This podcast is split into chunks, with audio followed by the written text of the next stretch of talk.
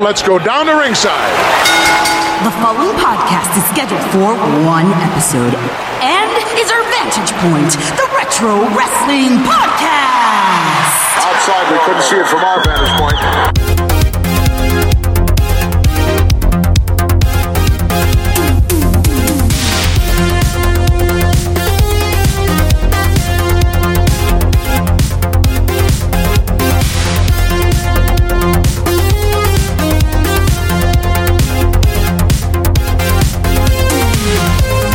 Hello, wrestling fans, and welcome to our Vantage Point, the Retro Wrestling Podcast. Thank you guys very much for being back with us here for episode number 168.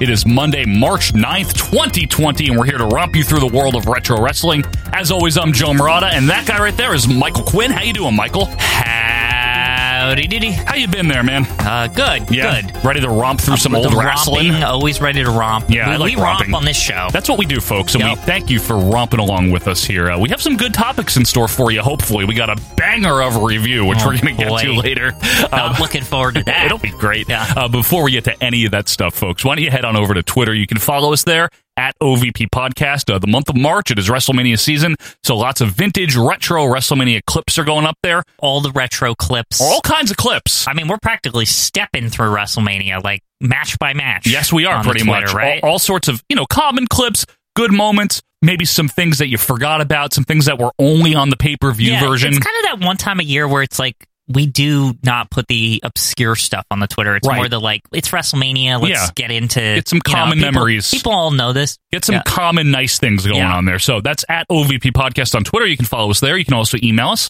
at OVPpodcast at gmail.com. That is OVPpodcast at gmail.com. But really, the best place to talk to me and Quinn and like hundreds of other retro wrestling fanatics is over on Footbook, Quinn. Yes, footbook.foot. It's a great site where you can get odor eaters and wrestling. That'd be Facebook, actually. Uh, Sorry. yeah, Facebook, but Sorry. we call it footbook. Yes, today we do. But anyway, over there, there's a search bar. Um, Okay, right. It's on the shoe rack Right. uh, on the top of the page there. You Okay. can type our Vantage Point Dash, Retro Wrestling Podcast, Bing Bang Boom, Tubes, Gore, Kaflooey. You hit the group button and you're in. You just join the group. Join. Join group. Now, you Join, that's join foot group. join the foot group, and now this is what you can do there. You can talk about old wrestling. You can Mm-hmm. talk about WWF, WCW, AWA, I guess. Uh, any- Wild West Wrestling. Yeah. Unfortunately. Any territory you want. Yeah. We have one rule mainly, and it kind of encompasses everything in terms of behavioral attributes, and it is don't be a dingus, yeah, right, d- Gwen? d- you don't dingus there. Don't- We, we don't. don't do it. We don't do that on that footbook page. Just be nice to Yeah. each other, okay? Uh, but that's what we do there. Just have fun, join the group. It'll be a really good time. You know, there's show announcements there. You get to take part in the polls for certain things. Fun time. The Royal Rankings and Flush rankings go on there. Mm-hmm. Quite So- a community. It is a community. It's a friendly community. It's a wacky community. It's over on Gated Facebook. community. Yeah, there's like, yeah, there is a gate. Yeah. So also, if you want some extra OVP content, maybe the pay-per-view reviews, or maybe you want to uh, do the 1983 live reviews, we have a Patreon. It's patreon.com slash OVP podcast. The reason we do this is to give back to you guys that support us. We're not looking to get rich off of this. It's no Sanford and Son type No, or of scheme. Steptoe. Or even Steptoe. It's very appropriate for footbook. Yes, it is. but if you want to uh, donate and get your hands on all the extra content that we have, which includes our monthly pay-per-view reviews, it's facebook.com slash OVP podcast. You mean patreon.com slash OVP podcast. Geez, way to blow the plug. But Quinn, as the season winds to a close here, we're going to talk about something that actually winds or perhaps rewinds. We've been talking about... be kind. Thank you. Be kind. We've been talking about this season, folks. Things that have influenced wrestling, the influencers, right? And that could be anything. We've talked about wrestlers such as Gorgeous George last week, Mm-hmm. Billy Graham. We've talked about uh, segments like Piper's Pit. We Ma- talked matches or weapons like TLC. TLC. We talked about an entire promotion in ECW. yeah, it's all over the place, really. All, all over the place. And this one was your idea, Mr. Quinn. So why don't you introduce it? What are we talking about today? We're talking about videotape. You ever hear of it?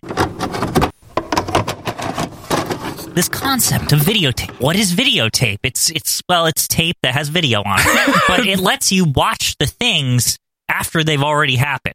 wow. Yeah, in the comfort of your own home. In your own home. Not- you don't have to go to the movie theater for this one. Perhaps you're in your front parlor Yeah, or in your exactly. rec room. your beta player. Ever want to watch two things that are on at the same time? Well, now you can, because Sony's revolutionary Betamax deck, which hooks up to any TV set, can actually videotape something off one channel while you're watching another channel. Videotape without going into an entire in depth history. You can find some good ones of those on the internet.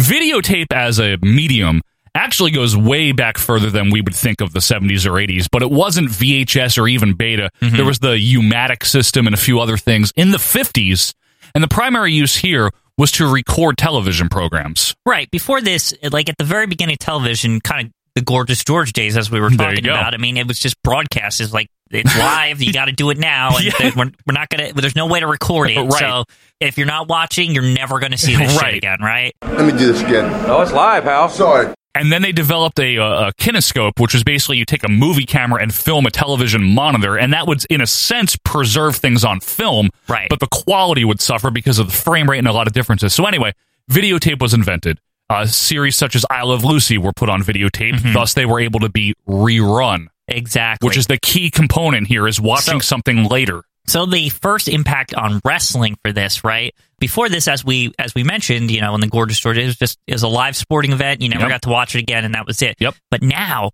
the wrestling, they could record like four episodes at once, put it in the can, and send it out to different syndicates. Right. Like, you know, like, Exactly. you know, all these different like television companies, and just they could play it. Yep. So, from a professional point of view, what you're doing is you're increasing your distribution capabilities by using videotape. and Which you is can, a big change for wrestling. It had been, right? Yeah, it's huge for wrestling because that they could really I mean, especially when the show's only like 45 minutes or something, they could record a bunch of episodes at once and Yep. they're all set. Just hand them out to your stations and everything, deliver the tapes, they'll play them from the local station, It bang, also, bang, boom. Yeah, it also opens up their, um, like you said, distribution, but it allows like regionally, they can send it out anywhere. you can reach a lot of different markets, Yeah. right? This is Slick Rick here to tell you how to get the greatest wrestling video ever made.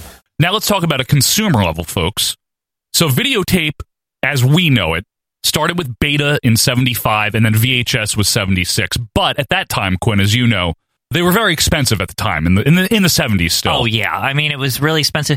The market was more about people who recorded stuff off television at the beginning, right? Correct. So believe it or not, a lot of people don't know this, but at the beginning of like VHS beta, all that shit, it was literally designed just to record. So there wasn't like tapes of like movies as you would know. them. There was no like blockbuster video. No, no. You couldn't like just go get the movies from the 70s, for example, like on this. No, what people would do is they would buy the blank cassettes. It's called time shifting, basically, where Yeah. you record stuff and you watch it at your own convenience, an early version of on demand, right? So people would buy their tapes and they would either record their television show, their baseball game or football game, or perhaps an old movie that was being run on Mm-hmm. Right. TV. We're missing the big football game. Relax. My VHS home video recorder is taping it. And what's interesting about this for wrestling is this is how we get some of that really early preservation. This is this is how we're able to watch WWF Championship Wrestling from the 70s Yeah. or, or Yeah. something like that. You know what I mean? Because people recorded it off of television. It's Exactly. very simple. So right? I, I, again, that's another aspect of this whole videotape thing is it, it's it preserves not just distribute distributing stuff, but it would allowed to preserve a lot of this content, which is you know that's a huge influence as we go forward here in Right. the timeline, right? Right. So as the 80s dawn, right, and we get into the 80s, these VCR things uh, become much more affordable. Obviously, there was the format wars. VHS eventually wins that rather handily, and Beta phases out little by little out of Thank the public God. perception. It's shitty. I don't like that. but the first actual commercially distributed videotape was not WWF, from my understanding. It was uh, presented by none other than Pro Wrestling Illustrated. Yeah. That's right, the magazine. You know, part of the uh, the aftermath. yeah, don't call them. You're not allowed to, or whatever. Don't call them the aftermags. Sorry, Bill. And Gordon Soley hosted this. And Right. this was basically called Pro Wrestling Illustrated's Lords of the Ring. And it was a compilation tape of a lot of 70s footage. Your favorite, Quinn, of Oh, course. just the hottest uh, '70s action of slow wrestling. And, There's Dory Funk. Yeah. You know, Ugh, there he God. is there. Senior editor for Pro Wrestling Illustrated, Bill Apter. Bill? Thank you very much, Gordon, and hello, wrestling fans. But anyway, WWF soon followed suit because Vince McMahon, in his global expansion, just dominating the world, obviously. Yeah. Vince McMahon is or, always. or just North America at that Yeah, time. North America. Yeah. One of the things he did, and rather astutely, was get into the VHS market by partnering with Coliseum Video Yeah. and releasing a shit fuck ton, maybe even a metric shit fuck ton in Canada, bunch of videotapes starting in 1985. Yeah, so the Coliseum videos, this is, I think, what a lot of people think of when they think of videotape and wrestling, Correct. right? These were great because honestly, like, they had a bunch of fucking weird ass matches that you would never find anywhere else. And I think this really set the tone for like the whole tape trading. And like just the the uh, the concept of we gotta find all the the weird ass Right. rare matches like the, to this day I mean people like trying to find all those Yeah. those rare tapes the, Like- what was that one with the with the guy Tom McGee and Bret Hart, right. Like that kind of thing. I don't think it would exist if VHS wasn't a thing or Right. videotape in general. Right. And uh, WWF, to their credit, in some of their earlier series of Coliseum tapes, like the best of the WWF series, maybe we take it for granted now, but let's say when Best of the WWF Volume 1 comes out in 1985, they're showing shit sometimes from the 70s that no one had been able to see since then. I'm Vince McMahon, and welcome to the home video series of the World Wrestling Federation. This is Volume 1, the best of the World Wrestling Federation. Wrestling, wrestling, wrestling, wrestling, wrestling, wrestling, wrestling, wrestling, wrestling, wrestling, wrestling, wrestling, wrestling, wrestling, wrestling, wrestling. I really think that this this is like a big shift in how wrestling fans think. I personally like one aspect of my fandom growing up, and I never really, you know, videotape is just it just existed when I was a kid, right? Sure, it was Like, already a thing It when was we were- already a thing, and I Yeah. didn't really think anything of it. But the more you know, I got into wrestling, the more I realized how important, like how much of a cornerstone videotape is to wrestling fandom. Like, it- Absolutely, Quinn. it, it, it's that it's that concept of I got to find all the matches. I want Right. to see all the pay per views. Um, there's all this stuff to look back on. There, there's all these things maybe I never ever saw, and I got to find. And I just think it, it really it dovetails nicely, just you know, with wrestling fandom. They cross or whatever it is, and I find videotape to be just such a big influence on the whole scene, the fandom, and everything. I agree with you because let's take you back to the early 80s, right? If you're a Jimmy the fan, right, and you live in the Northeast, and maybe you don't really get to see any NWA stuff or world class or AWA, this thing came about called tape trading. Right. Uh, of which Dave Meltzer, to his credit, i- in the early Wrestling Observers, he was all about that stuff. Which is a good thing. It's a great thing. Yeah. Getting fans access to content that they geographically can't see. Exactly. And, and we're talking cross continents. We're talking Japan stuff. And I'm not making fun of it. You know, like people in the Mm-hmm. Yeah. U.S. that have no access to Japanese television can now watch that's the tapes. definitely another another aspect of it too, because that none of that stuff from Japan or I don't know, probably stuff from Europe too. There was there Sure. was all sorts of wrestling all over the well, place. world of sport. you know? Nobody would ever have seen that had it not been for the advent of videotape. Right. So what it- the influence to a sense there is it broadened everyone's uh, palette as far as what they had access to. Yeah, you know, it's really funny to think about that the whole the international aspect because a lot of you see a lot of the, the fans now they're really they really chomped onto the whole Japanese Sure. so like th- there there's whole fan bases that that's all they watch now. Yeah. But that would never have happened if people didn't see I don't know fucking giant baba matches on VHS tape from the fucking 70s and 80s. I like that you picked Giant Baba. I'm just, I'm just saying. just a like, good pick. You know what I mean? Like that's literally like the kind of shit that like was distributed. And you know what I always loved about the the w- one thing about the Japanese tapes and everything. Yeah. I always thought the quality on that was just unfreaking. Like as It a fan, I would was, watch yeah. those, and I was, I think it was just the way like the big blue, like the light blue, Yeah. how they set up everything. It's like it really came through on VHS. Like it's like oh, this looks like a quality. Like it doesn't look like a piece of shit. Like, Right. you know what I mean? It's like it's like I can't understand what they're saying, but I can still watch the wrestling. Right, You know? exactly. Yeah. そして知名度抜群おなじみ黒い呪術師アブドール・ザ・ブッチャー Now, Quinn, do you think that uh, the videotape and the way they were distributed, obviously DVD supplanted that in the early 2000s, but do you think that had a strong influence on the WWE network, for example? Yes, one hundred percent. I personally, the WWE Network to me was a culmination of many years of because before that, I was I was collecting tapes and DVDs and Sure. all this stuff, Making You know, your own tapes, by the- recording yeah, your own stuff. recording my own stuff and everything. And by the time you know Netflix came out, I felt like personally I was starting to watch less and less physical content. Yeah.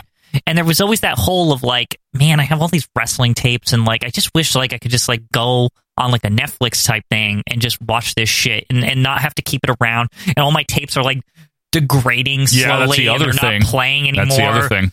Just like this sucks, right? like Right. And if I want to convert them, I went through the process at one point of converting them. To, You it's did. not good. It's not fun to do.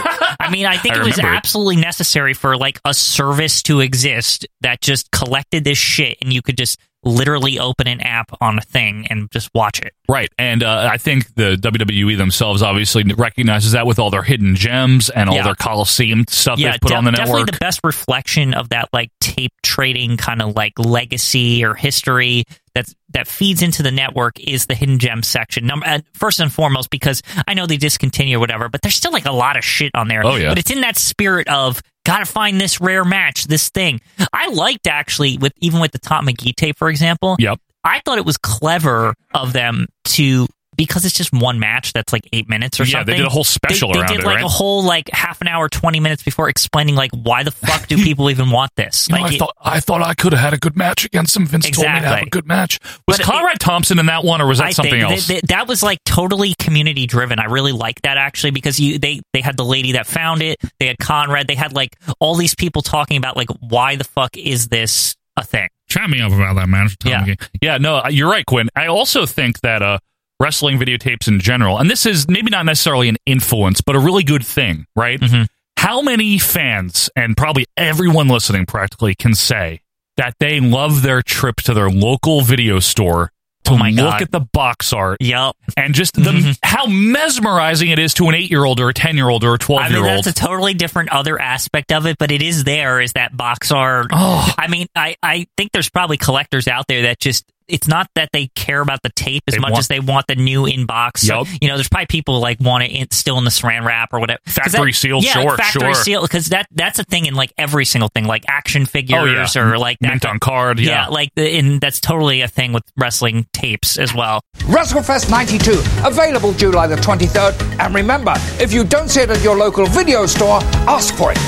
how great of a memory is that for so many fans that grew up as wrestling, you know, fans in the late '80s through the '90s? Just that that trip to the video store and Those then like, oversized Coliseum boxes. yeah, It- a- and the hard decisions sometimes while Yeah. your mom is waiting for you and you're like You're trying like- to debate. I could watch Royal Rumble 1992 this weekend or WrestleMania 9. Exactly. I, I would never pick WrestleMania I would pick- 9 over that. I but- w- I would pick both, uh, but yeah, and, and especially when you hadn't seen one before, and you're looking at the box art, and you're like, "Man, you know, th- Yeah. these are the matches." Just a great aspect of videotape. I it think really it, really was like a memory in my brain Yes. of just like, man, I wonder when I hadn't seen WrestleMania 2, for example, and I was like, man, I wonder how that Hulk Hogan King Kong. 'cause, Like you don't know because it's just you see them on the cover and you're like, I don't fucking know. Yeah. Like it's like this is like I haven't seen this tape yet. Uh-huh. You know. I think that that's again not necessarily an influence, but such a fun thing to remember and look back on. You know, It, it's very that distinct, like I don't know, like the carpeted fucking place. You know what I mean? uh, smells vaguely of cigarette smoke. It's got the cowboy doors to the porn section. The wrestling's sort of near that. Yep, you gotta It's give- not. It's not behind the doors. It's always It's like usually under special interest or it's something like that. special interest. Some yeah. of the stores I It's went not- to were. It's not anywhere near the regular movies. No, like they're like, get the shit out yeah, of here. it's like you put your Hulk Hogan crap over here. We don't. You know what I mean? Yeah, and I think it says a lot that people to this day are still collecting actual VHS tapes. Yeah. There's a fondness for it, you Yeah. know? And, you know, I know that physical media has its limitations. Like you were talking about the degradation. That's yeah. To me, it's one of those things. It really broke my heart actually when I first started to notice it happening. I want to say five years ago. When Yeah, I started right. to throw on the same tapes that I you know always threw on. For and I was years. always like, yeah, I got a pretty good copy. Like it plays pretty well, it looks good. Right. And then I just like all of a sudden they all just started. I don't know. Once they hit like 20, 25 years, it just started to feel like um there was an issue. You know. Right, exactly. I just happened to reach for my uh, WrestleMania 9 VHS cassette here. Right. Now, listen, as dumb as this sounds, how much more attractive is this than just watching it on a network, even though you know that the quality's better? You- Oh, yeah. You know what I'm saying? But just this box art here with Bret Hart and Yoko and the Megamaniacs and Jimmy Hart, and then the back, which I know you, this is an audio podcast. I'm well aware of that. Yeah. But just how cool is it to have that physical It's- it's media totally, in your hand? Yeah, it's totally there. I'm even this way with like games and stuff like Sure. that. It's like I love keep I keep all my cartridges and all this shit And the like, box art and the box- instruction Yeah, when and I it, to me it's like wrestling's version of that. And I just I just think that like v, like people overlook just the simple concept of like what videotape did, what it influenced. I feel like it has this really oddly strong impact on our hobby. Like it- Far-reaching, maybe, yeah. Like it's one of the more like it's like the undercurrent kind of influence, right? Wh- wh- it's it's like it's all based around this culture of like finding matches and like Having seeing- everything. having everything, and like the ephemera, if you will, of like the the box art. That's like the, what that's called, but. I don't even know what that word means. You got me on that one. That, was good. They, they use that in video game terms when they're the magazines, the video game magazines. Ephemera, noun. Paper items such as posters, broadsides, and tickets that were originally meant to be discarded after use but have since become collectibles by big fucking nerds like you. Okay, I made that part up, sorry. Ogden, Utah. It's the same thing with wrestling, though, the wrestling magazines. Yes. But like, yeah, it's like that's like just another thing. Right. Like, that that's part of the the hobby of old wrestling, um, just wrestling in general. I think you said it well, Quinn. I think the overall influence is out of the, uh, again an established uh, uh medium for which people could consume more wrestling, and they weren't limited to what they could see on television. It obviously exposed people to different matches they wouldn't have seen, and it also gave people the chance to record their own stuff, preserve their own stuff, and obviously the vibrant tape trading scene. I love that videotape happened. Yeah, me too. I I, I personally think again, I'm just repeating it, but it, it really did impact my fandom. Yeah, the enjoyment. Yeah, personally for me, and Same I, and here. Oh, probably you guys too. At home. Absolutely. Like, yeah. So, folks, let us know what you think about wrestling on videotape, what it did for you, some of your favorite memories, perhaps maybe of going to your local store and picking out a tape. Let us know what you think about videotape and wrestling and what it's done for it. Uh, you can do that on Twitter at OVP Podcast. You can shoot us an email or join the group and uh, talk to us there. But, Quinn, when we come back, we are down to only four more in the tank. That's the worst managers of all time. We're going to be pulling two more out. We're going to see where they rank. It is the royal flush of managers, and that is coming up right after this.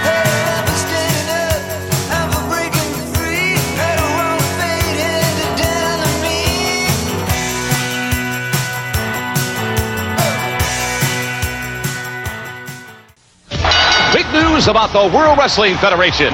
Now you can get a front row seat to the greatest WWF matches with the hot new video series, the WWF Collector's Edition. Yours for just $4.95. Now, just $4.95 brings your first video, The Best of WrestleMania, 60 minutes of non-stop action, featuring The Macho Man, Randy Savage, squaring off against Ted DiBiase, Jake the Snake and his secret weapon versus Andre the Giant, plus more, all for just $4.95. This action-packed video series brings you the biggest superstars in the WWF at their body-slamming best. You'll see the immortal Hulk Hogan, the Legion of Doom, The Undertaker, The Million Dollar Man, and others. Don't wait. Get in on the action with your first video for just $4.95. Call now. To get your first $4.95 WWF Collector's Edition video, call now. Not available in stores, credit card orders only. Call now.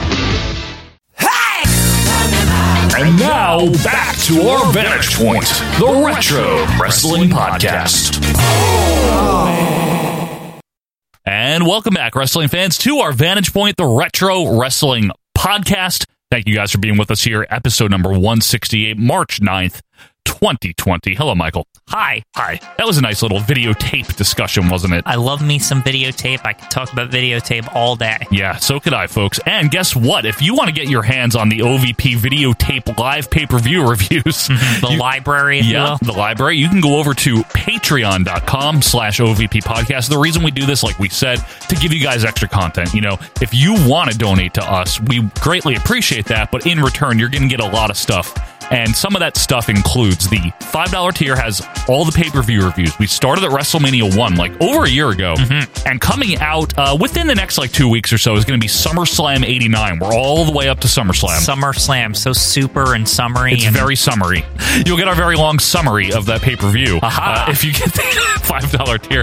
But also on that, uh, on the three dollar tier, there is the bi weekly 1983 live reviews. That's where Quinn and I are going through every single episode of Championship Wrestling. We started in January of '82. We're up to April of '83 now. Yeah. But you can either you can listen along with us. It's an audio form, or if you want to watch it on video, it's Quinn and I, and the screen is there, and you get to watch it with us. You know, that's also on videotape. That's on videotape. sent to a, a, bit, a computer Yep. or whatever. That's They all play it is. That's it. And it's a fun time. It's like hanging out with me and Quinn as we watch it. It's casual, it's laid back, it's fun. Yeah, it's, it's like hanging out with your friends watching the old tape. tapes. Yep, that's exactly what it is. So that's on the $3 tier. And then the $2 tier is the raw video. Basically, it's the making of every single Monday show, including the one you're listening to right now. You can see the shirts. You yeah, can our see shirts. us mess up, and the, the- you can see the soundboard not work. And you can see my WrestleMania 9 video cassette, which showed up in the last segment. Um, Yes, it did. You can see a lot of things that you don't get to see with just an audio show. Just yeah, that's right, and that's only for two dollars a month. So again, if you want to donate, you have a few different options: two, three, or five dollars, and that's per month. Okay, that's not per week or per day, per month. So if you can, If you buy more than one cup of coffee a month, then you can afford this. Yes. So if you want the extra content, we do our very best to make it worth your buck, worth every single penny. Patreon.com slash OVP podcast. Now, Michael. Yes. Royal Flush. Yes, Royal Flush. This is the worst manager. Just horrible people, um, just the worst pieces of crap that manage people. So if you're new to the show, folks, maybe this is your first episode. You haven't caught on to the Royal Rankings and the Royal Flush and what that is. Basically, before the season starts, we ask you, the fans, over on Footbook, to give us a list of your top 10 and bottom 10 of something. For this season, it was managers. And our good friend of the show, Joe Merkel, compiled all those votes for us. They go into two separate tanks, the best and the worst, and we alternate each week. We pull two names out at a time. Random drawing, by the way. Very It- random. It is random. You Yeah. can see it on the Patreon uh, raw feed. Actually, it is random. There's a buzzer. It's a whole collaborative effort here. It's audited. It's audited. Yeah. It's supervised. You know, Yeah. it's uh, it's notarized as well. And anyway, by the end of the season, what you are going to have is the official, scientifically proven, tested, organic, non-GMO, USDA certified organic best and worst managers of all time. So the flush is the worst, and that's what we're doing today. I want to run down the six names on the board for you right now. At number one, the worst manager of all time, Jose Lothario. John. John. Number two, Oscar. you know, Mike Fireball was saying to me, he's like, Oscar Oscar existed so they could have an O in their initials. Yeah, And- basically. and that's basically what it is. He seemed very nice, though. to Seemed be like a fair. nice It's man. just, uh, Yeah. low on the totem pole Horrible there. manager. Terrible. Number three is Quinn's personal favorite, Paul Ellering. I am the procrastinator. What is he? I don't know. he sucks, is what he. He's a piece I'm of the crap. Pyrex. Yeah. Uh, number four, Coach John Tolos. Didn't ever do anything. I don't know why Stinky. people are so mad. I don't get it. Number five, Arnold Skolin. And speaking of not doing anything, yeah, sitting in a chair, Yeah. hanging out while Backlund walks up the I stairs. still can't believe he just doesn't even want to stand up. Like I was surprised. That pisses you we off. watched a championship recently, and he actually was standing, and it was like a shocker. yeah, usually that he he's sitting. wasn't sitting. Yep. And number six, rounding out the list right now, I'm a little, little bummed out this Yeah. guy made it, but I, I understand. Harvey Whippleman. He just he wanted Bertha to love him. He Like, did. That's all he wanted. And he brought Sid to us. I mean, Well, Sid. It wasn't wasn't the good Sid. No, I know. Yeah. All right, so that's a six on the board. Now, without any further ado, why don't we go down to Howard Finkel for the Royal Flush? Ladies and gentlemen, it is now time for the Royal. I promise you one thing. The razor's edge will have no effect on Adam Bomb. بسم الله الرحمن الرحيم الصلاة والسلام عليكم And I am the procurator of destruction. Throw your hands in the air. They're ready to make it up. Don't care. Cause there ain't no king and queen no more. Just give me one minute alone with that genius. I'm gonna thrash him. John. Whatever scrambled eggs, Grandma! Qu'est-ce que c'est? It is the Royal Flush of Managers, Grandma. Cascasse. Cascasse. This is the worst. Hey, can we Oh. stop it with the I almost forgot that our toilets Ah, never yeah, work. They're around always here. overflown. Yeah. This is the worst manager's fault. Okay. Whoa, that one was. Excuse me. Is there some poo in that one? that sounded like a solid going down the toilet there. Yeah. Anyway, this is the worst. Okay, enough. This is the worst managers of all time. Like we mentioned, there's six on the board. Quinn, we've been doing this all season now. What make, what makes a manager bad in your Mm-hmm. Um, opinion? They don't do anything. Uh, they're a waste of my time. I don't want to see them out there. They're not contributing anything. They don't accomplish anything. These Okay. are all things that These are I all- attribute to shitty managers. There you go. Very fitting here for the flush, Mm-hmm. isn't it? All right. Well, we've run down the names. I'm going to just shortly run them down for you again if you're keeping score at home with your notebook and your pencil. Okay. Yeah. Jose Lothario, Oscar, Paul Ellering, Coach, Arnold Skoland, Harvey Whippleman. Those are the six on the board now. Two more coming out today. The fans are waiting, folks. they're waiting. They're looking down the aisle. That's it. What, what's going to happen? So coming out of the porta potty right now, let's all find out who drew number seven.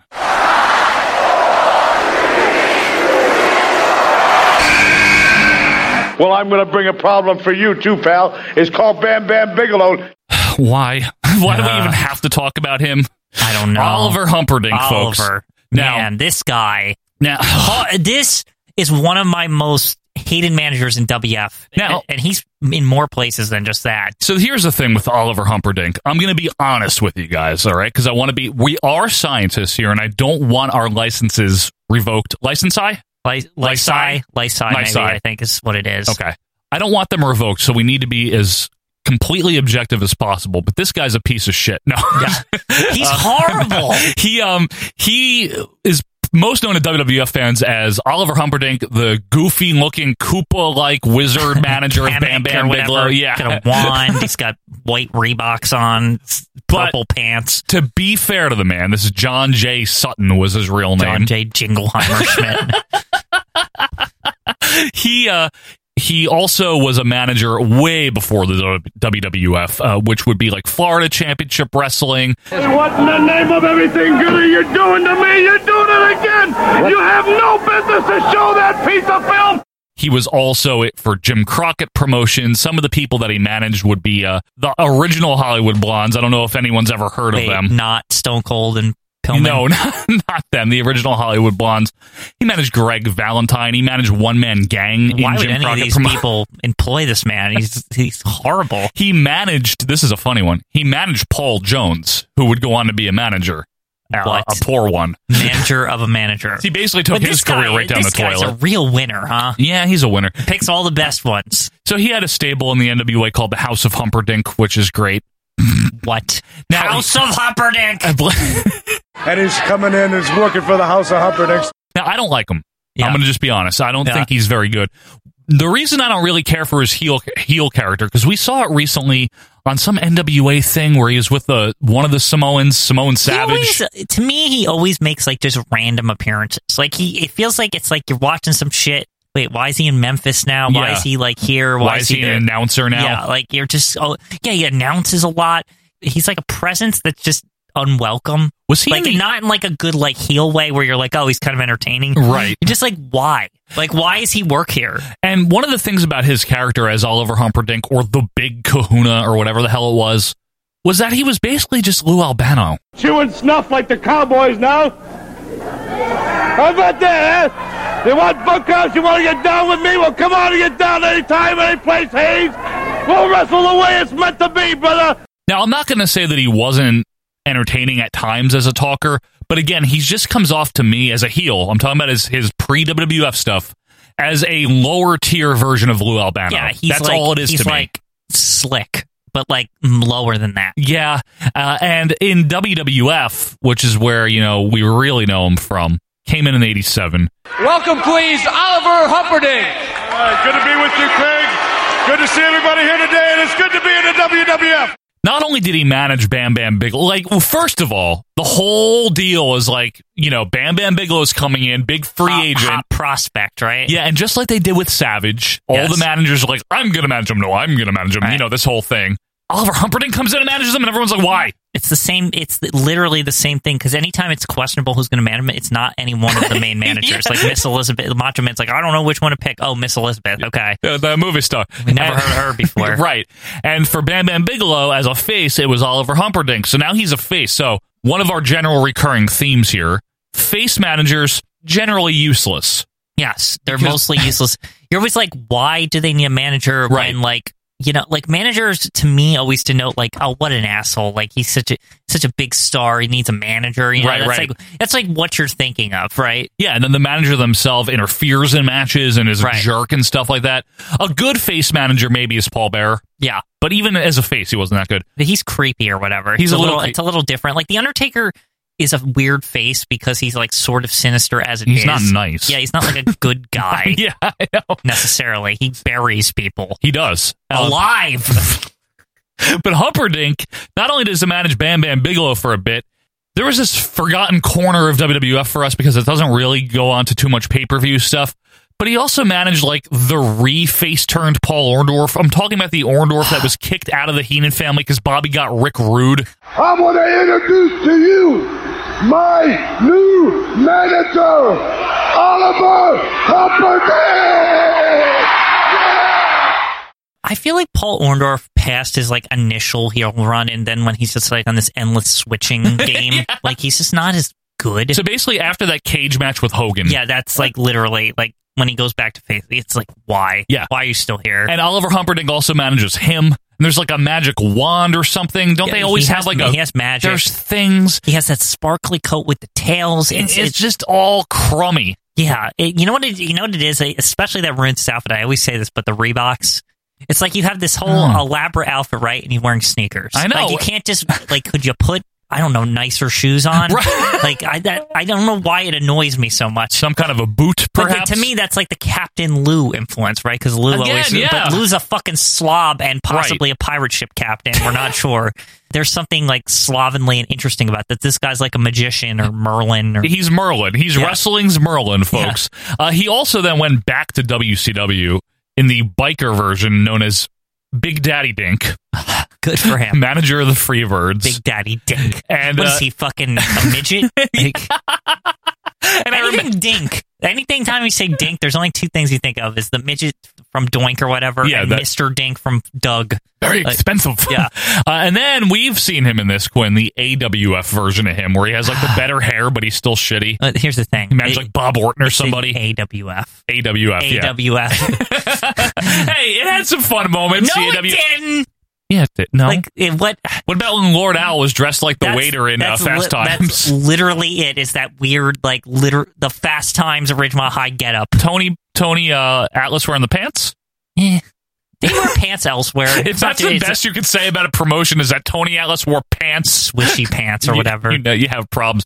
Yeah, I mean, I don't know. I'm not going to pretend to be that familiar with his his early the stuff. stuff, I, we I am do a little. know is not very good. No, and obviously our fans that voted them in, because folks, as a reminder here, we don't vote for the guys. No, we, we, only just we, rank we, them. We rank them. You you pick them. We rank 'em. yeah, you pick them, we stick them somewhere. That's the official moniker. That's right the here. moniker. Yeah, Obviously, enough people think that he sucks. well, I think he sucks. For I, him. I think he's definitely worthy of this list. I mean, he's not very good. He's he ever- definitely not at the bottom of the flush list. You know, when we get to the ranking The time, good- like the good to me part of that it, yeah. already denotes that like he's he's horrible. now, apparently, he won Pro Wrestling Illustrated. You know the prestigious uh, awards that they give out. He won Manager of the Year in '84. Okay, Pro Wrestling Illustrated. Some of these awards are They're a little, fugazi. Yeah, they're a little not above board. Well, that's one of the things about the Aftermags. Don't call them the aftermags. Sorry, Bill. Yeah. Uh, is that they were very NWA heavy. Yeah, They gave well, like- that's because Vince wouldn't let them take pictures at WF. It's real. and remember the ones he would get? They were like kind of like dim, like it's like at some fucking house show or They something, and you're just snuck like, a camera in. yeah. And it's usually like a sweaty Big Daddy cool, like not even like in full pose mode. It's real. Yeah. Like they would give WWF the awards when they had to. Like Hogan won Wrestler of the Year in '87 because how could you not? You know. how do you not win it like every year until like I don't know the end of '92 or something? Well, I think Savage won it maybe in '88, but regardless, yeah, I agree. But they would there would be some times where it's like clearly this NWA bias because you know Vince wouldn't let them take pictures because he wanted to sell his own magazine, Victory he had- magazine. which which he has the right to do. Like Dusty Rhodes won most popular the wrestler of the year in '87. You know, it's actually Come funny. on. It's just on an aside with the Bill After mags or whatever. Yeah, Um, don't call them that. Just on an aside, though, it's kind of funny that they expected to be allowed to take pictures because if you really think about it, it's a product. It's not exactly a real sport. So I, I never understood people getting like mad at Vince for doing that. It's like, well, it's his like thing. If like Yeah. he's gonna make magazines and like, why would he let anyone take pictures of I know. his stuff? I know it, it- people get touchy sometimes about stuff like that, but It's like, dude, it's not fucking real. It's like each individual league is its own yeah, product. It's not sports. It's Yeah. not like being a photographer for baseball. Didn't WCW eventually do that too? They had their Because- own magazine, but I don't know if they free- had people freelance or Yeah. whatever. Yeah, but they did. Yeah. They had their own mag. It sucked. WCW's magazine is terrible, by the way. And you know who's probably in it at some point is Big Daddy Dink. I guarantee you. Hang Lots on. of sting. Too. Big Daddy Dink WCW magazine. Did he We win manager of the year on that? like, I'm sure he did. need- I don't know, but here's a picture of Dink. Knock knock. Who's there? A fucking audio show, Big Daddy Dickweed. He looks horrible. He was horrible, and I don't like him. Do you have anything else to say I'm about done him? with the Dinkster here. Like, You're done with the Dinkster. I, I prefer regular Dink to Big Daddy Dink. I like Tiger Jackson. Yeah. Tiger Jackson might be a better manager as Dink than Big Daddy Dink was. Watch a uh, some of the more recent championship wrestlings. He's uh, becoming a regular around he is. there. He's wrestled a few times on there. All right, well, that's Oliver Humperdinck, somewhat of an underwhelming candidate here, but I definitely understand why he's in the list. Yeah. He's not good. Nobody ever Oh liked him. I don't think so. He's not like a loved manager. No. Like it, he's one of those things where you're like, what? like especially his appearance at WrestleMania 4 where you're just like, He looks like good a lord, goof. just go away. Apparently, he did not want to be a face. like sax music and That theme's amazing. But apparently, I do know this. Uh, he did not think he was a good face. yeah. Well, So Oh, he isn't. He was right. about- You know, at least he wasn't like, I'm a good face, blah, blah, blah, whatever he he, wasn't said. that good of a heel either. Anytime we see him, he's just kind of like there. he meanders. Like he, he's not annoying in the like entertaining kind of way. He's just flat out just like I don't want to listen to this. he literally is like, please leave Yeah. type of thing, right? Yeah.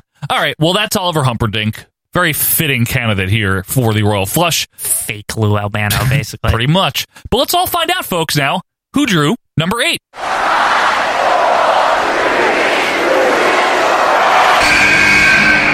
Cause there ain't no king and queen no more. Quinn, is there a king and queen no more? There ain't no king queen no more. No, No more.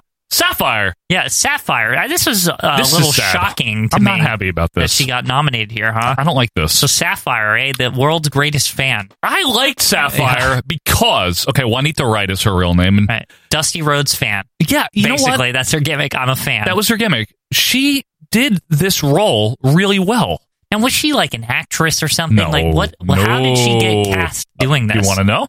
Yeah. Okay, so she actually was a wrestling fan, uh, the St. Louis Wrestling Club. Okay. Okay, she was born in '34. She was a little older when she she was Sapphire. She was like 55 already. Oh, really? she was an Well, older lady. I kind of got that impression actually. Yeah, no, I know. She seemed like it, right? Yeah. So she was a big wrestling fan. She actually got herself a referee's license. Gorilla Monsoon would be happy. Oh, interesting. The first lady down there to uh, to do so. Once she became a wrestler, she was uh, wrestled under the name Princess Dark Cloud.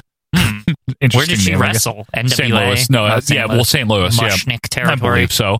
And she was also just had like regular jobs and stuff like that. So anyway, they bring her in. I don't know. I guess it was Vince's idea to have a valet, or maybe it was Dusty's idea himself to have this, right? Yeah. And they bring her in, and she's shown in the crowd a real lot. You know that, right? Had a she's polka shown- dot shirt, Yep. the hat on. v- very big uh, Dusty fan, like, Yeah. and they keep referring to her, so you know it's going somewhere. Right. Oh, there's a big Dusty Rhodes fan. Every week we see her at every Dusty Rhodes match, that kind of thing.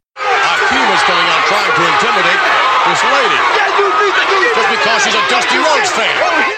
including I think Survivor Series, right? I, think she's at a pay-per-view. She's at one Yeah. of those, yeah. One of the early ones for her, at least. Yep. So anyway, Dusty brings her out. This is my manager, Sweet Sapphire, or whatever he says, right? Right. Worry about Sapphire, baby. This Sunday afternoon, it's here. It's time. What we gonna do, Mama? Pump it up! Pump it up! So here she is, Sapphire, and her whole gimmick is that she just loves Dusty and she's there to help him. I thought her being like so like sassy and talking shit about Macho King and stuff like that. It's kind of good. like I thought it was so fitting of Dusty Rhodes because like he has that same kind of sass, you know, Right. like so it's kind of like it's like his female counterpart, right? Honestly, and if you look at the the big feud that these two had, which is like all of '90 until SummerSlam, Macho King, with Macho King- Brother Love, Yeah, Macho fuck. King, and, S- uh, and Sensational Sherry against Dusty Rose and Sapphire. you can't help but be entertained by some of this stuff. It is Yeah. lunacy. It is ridiculous. it's it is actually stupid. like- it is it's over one the of those top. things as a kid that I saw on all the tapes and stuff, and I'm like, I don't get it. And then as an adult, it became more and more entertaining. Yeah. like, it was just one of those things. Like these matches are crazy. They're Like when like fun. they're- they all get involved with each other, and like I just love the added. It like really makes brother love stand out like That's a like- lot more. Like because he's really kind of like the instigator between the two. Always. He is. He's stirring the stirring the pot the whole time, Yeah, right? I love Macho King Right. and Sister Queen and all this. And I know you love this, Quinn. I know you love it, Royal Rumble 90, where Yes. they do the Brother Love show, and Brother Love has Sherry out there, Sister Queen! And Sherry spends the whole time talking shit about Sapphire, right? Sherry gets oh, like the funny part is Sherry gets all dressed up, Right. So that she, for the explicit purpose of saying how much of a slob Yeah. Sapphire is. Wi- right. Who exactly is it do you get your clothes from? I want to know so that I don't make the mistake of looking exactly like you.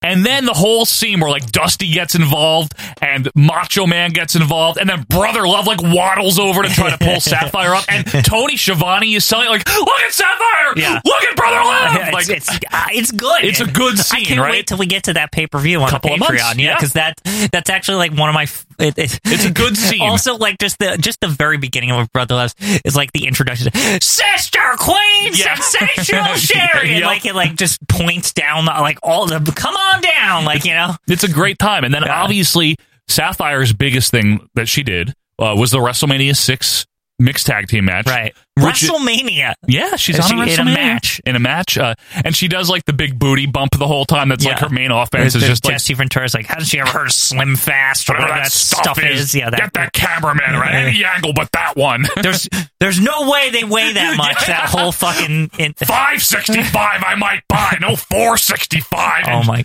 Girls, like, I'm not concerned with the body weight.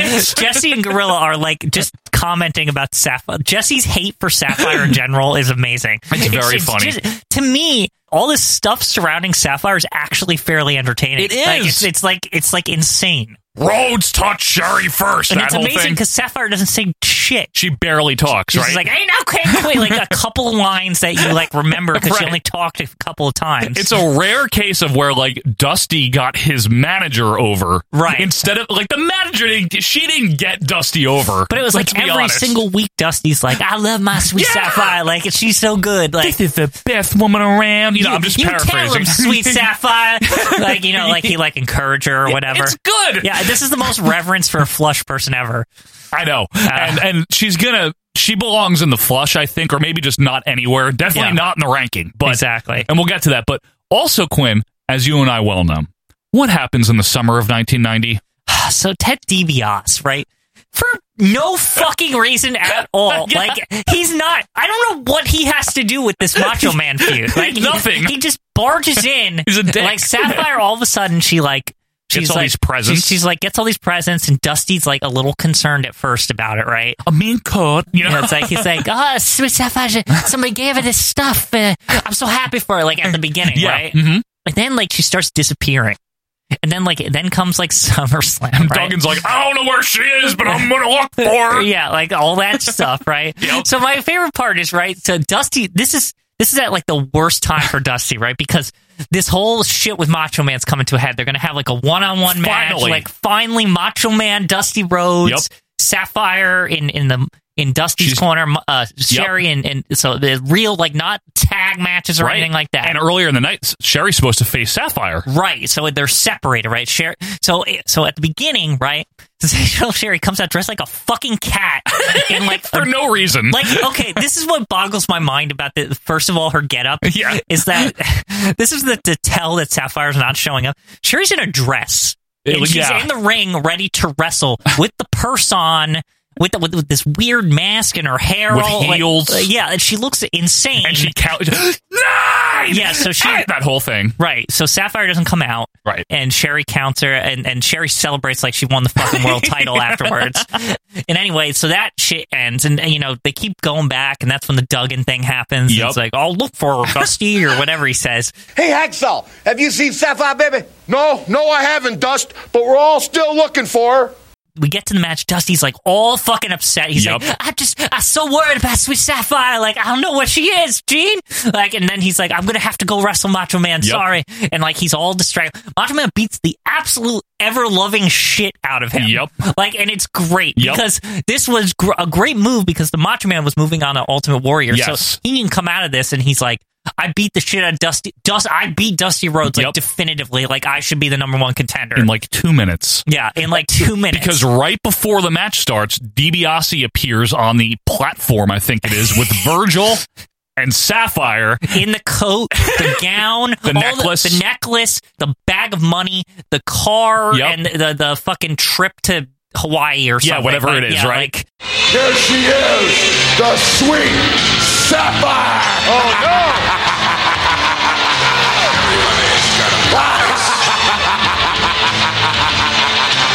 what is going on here? just because he can. Yeah. DiBiase. And for no fucking reason. Right. Like they they have no existing feud. No. Like he has decided to take it upon himself to pay off Sweet Sapphire to be like I don't know, just like his friend or something. Like uh, they're- he does- she doesn't even manage. She doesn't say anything. She just stands there in all the paraphernalia that D- DiBiase got her. You know, Yeah. like showing her coat. A diamond ring, like all this stuff. And then they what do they tape like They, tape like sixty promos like In of one this. day, one- obviously. they're all in one day because Sapphire's wearing the same thing. DiBiase is wearing like they're Virgil's there. Virgil's just like standing there doing nothing. S- Sapphire's like waving around the gown and the coat and everything. and DiBiase is just making fun of Dusty. right, it's like I hate you, Dusty Rhodes. For Like, no reason. yeah, I don't know why this feud started, but this is like the end of Sapphire. She just like disappears. Like DiBiase is like, go retire. Or, Yeah. Like here's twenty million dollars or something. It's pretty Like- much it though. Like, yeah. once they run out of taped promos, she's just never seen again. Imagine the humiliation that Dusty Rhodes must have endured when I bought and paid for his former manager, Sapphire. But she's not yours anymore, Rhodes. She's mine. And look what she's doing for me now. She's ironing the very money I used to humiliate you. So that's Sapphire, and then I guess she was briefly in USWA in like '93. Yeah, b- briefly. It's going to be Sapphire and Miss Texas going against Bert Prentice and Leslie Ballinger. That's right, that's right. And first, I'd like to thank Mr. Eddie Marler for letting me come here and be a part of the show. Unfortunately, she she did pass away a long time ago in '96. I remember that because there was an article in WWF magazine.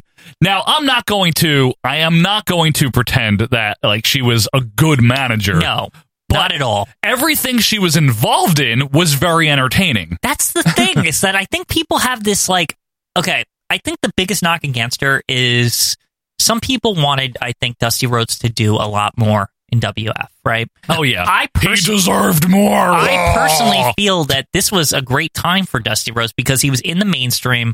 People knew who he It's was. like the number three or four face in the company he still. was feuding with the Macho Man Yeah. the whole time, Yeah. practically. and, and he got to bring Dustin in, which kind of launched him when he went over to WCW Yep. or whatever. He almost never lost except to Randy Savage that one time, and then like his last match at Rumble '91. And to be honest with you, some push had to come to shove with that feud. Yeah. Somebody had to win. Right. And they even gave Dusty like a story going out of the feud. Yeah. Based off the Sapphire like leaving thing. Right.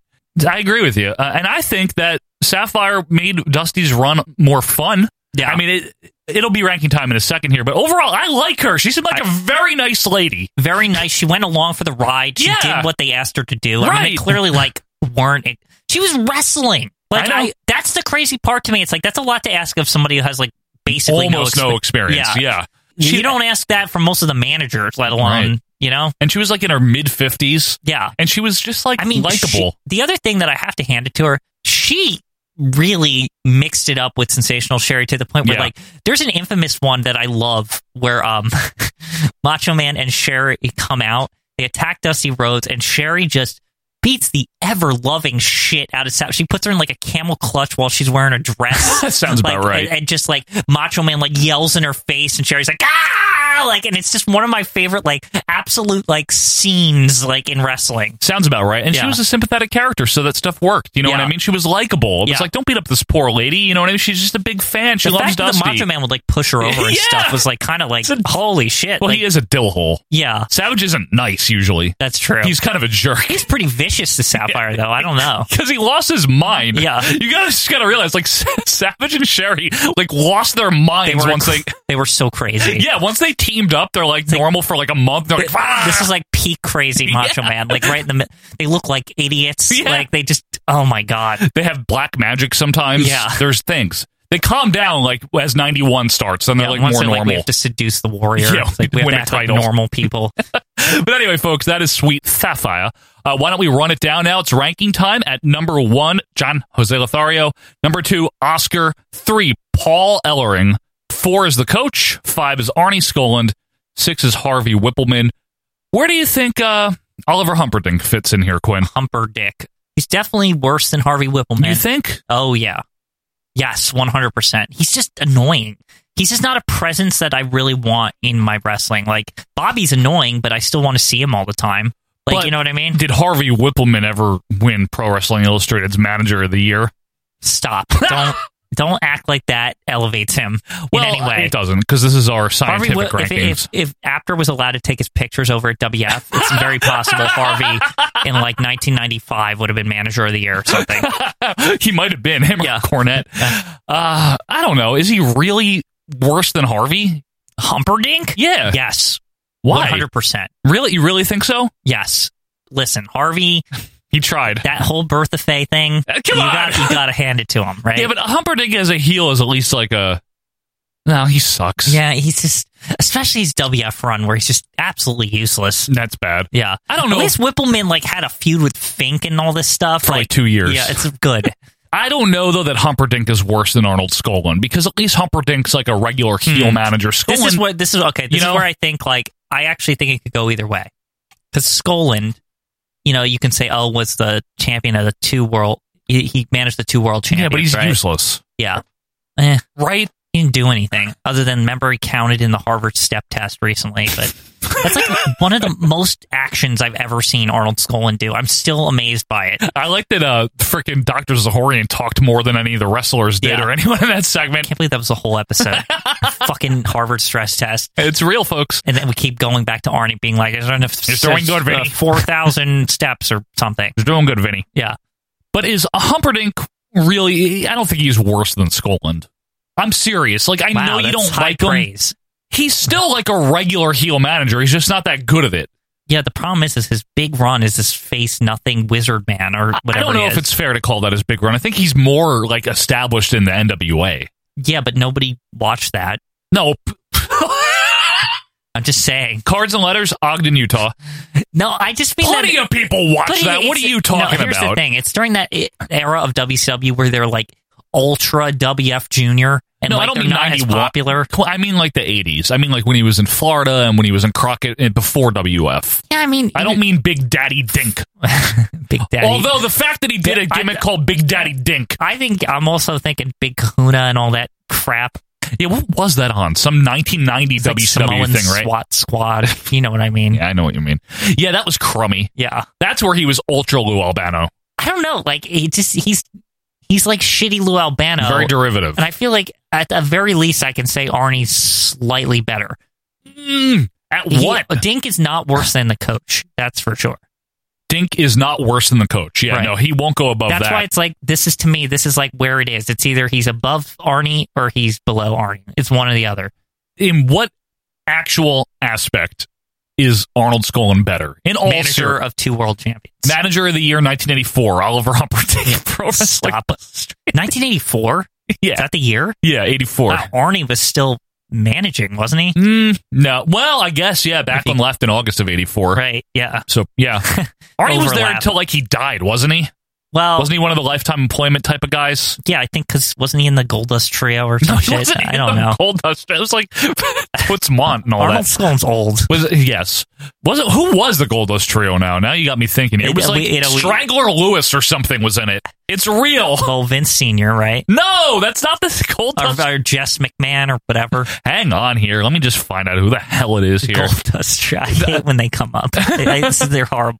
Well, I, didn't it have something to do with It yeah, is- with Toots Mont? Jess McMahon and somebody It else. was not Jess. and Gold McMahon. and Gold Dust. Who cares? Just look it up yourself, Dustin Oh, folks. Rhodes somehow. Uh, yeah, it was Dustin Rhodes. in- Cody, actually. Infant Dustin Rhodes. Yeah, Cody, the uh, best wrestler in the world, was in it. Yeah. I don't. I can't. I Arnold is worse than Oliver Humperdinck. I cannot. You cannot do this. Come on, Quinn. as far as what a manager's supposed to do, Humperdinck did it more Uh, Okay, than Arnold I'll, I'll, Skolin. gi- I'll give it to you. He's I mean, Dink is crappy. shit, but He's- I'm it's- surprised that you're you're not there with me on. I think it's really interchangeable, to be honest with you. It's Well- one of those. It's like I, I'll live with it, whatever. yeah, exactly. Well, here's the thing: if we were only judging it off of Oliver, Oliver Humperdinck's WWF career, then he's really terrible. But I know that But he was. that's also only when people know who the fuck he even is. I don't know Like, if that's fair. There's a lot of Southern wrestling fans out there.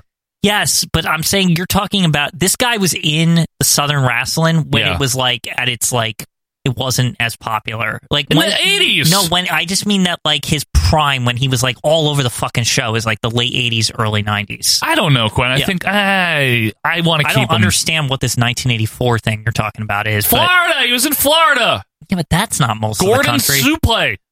that's not most of the country. Florida. Florida. Florida's everywhere. Yeah. I don't know. What do you want to put him above worse than Arnie? I think he's better than okay, Arnie. I'll, I'll give it. I'll, you know what? Just I'll- keep him there. I just don't even want to talk about him anymore. to That's be honest. fine with He's me. horrible. Sweet Sapphire now. Sweet Sapphire. Now I like Sweet Sapphire. Oh yeah, no, I do too. This but is this is hard for me because, man, it's like sh- I don't think she's worth.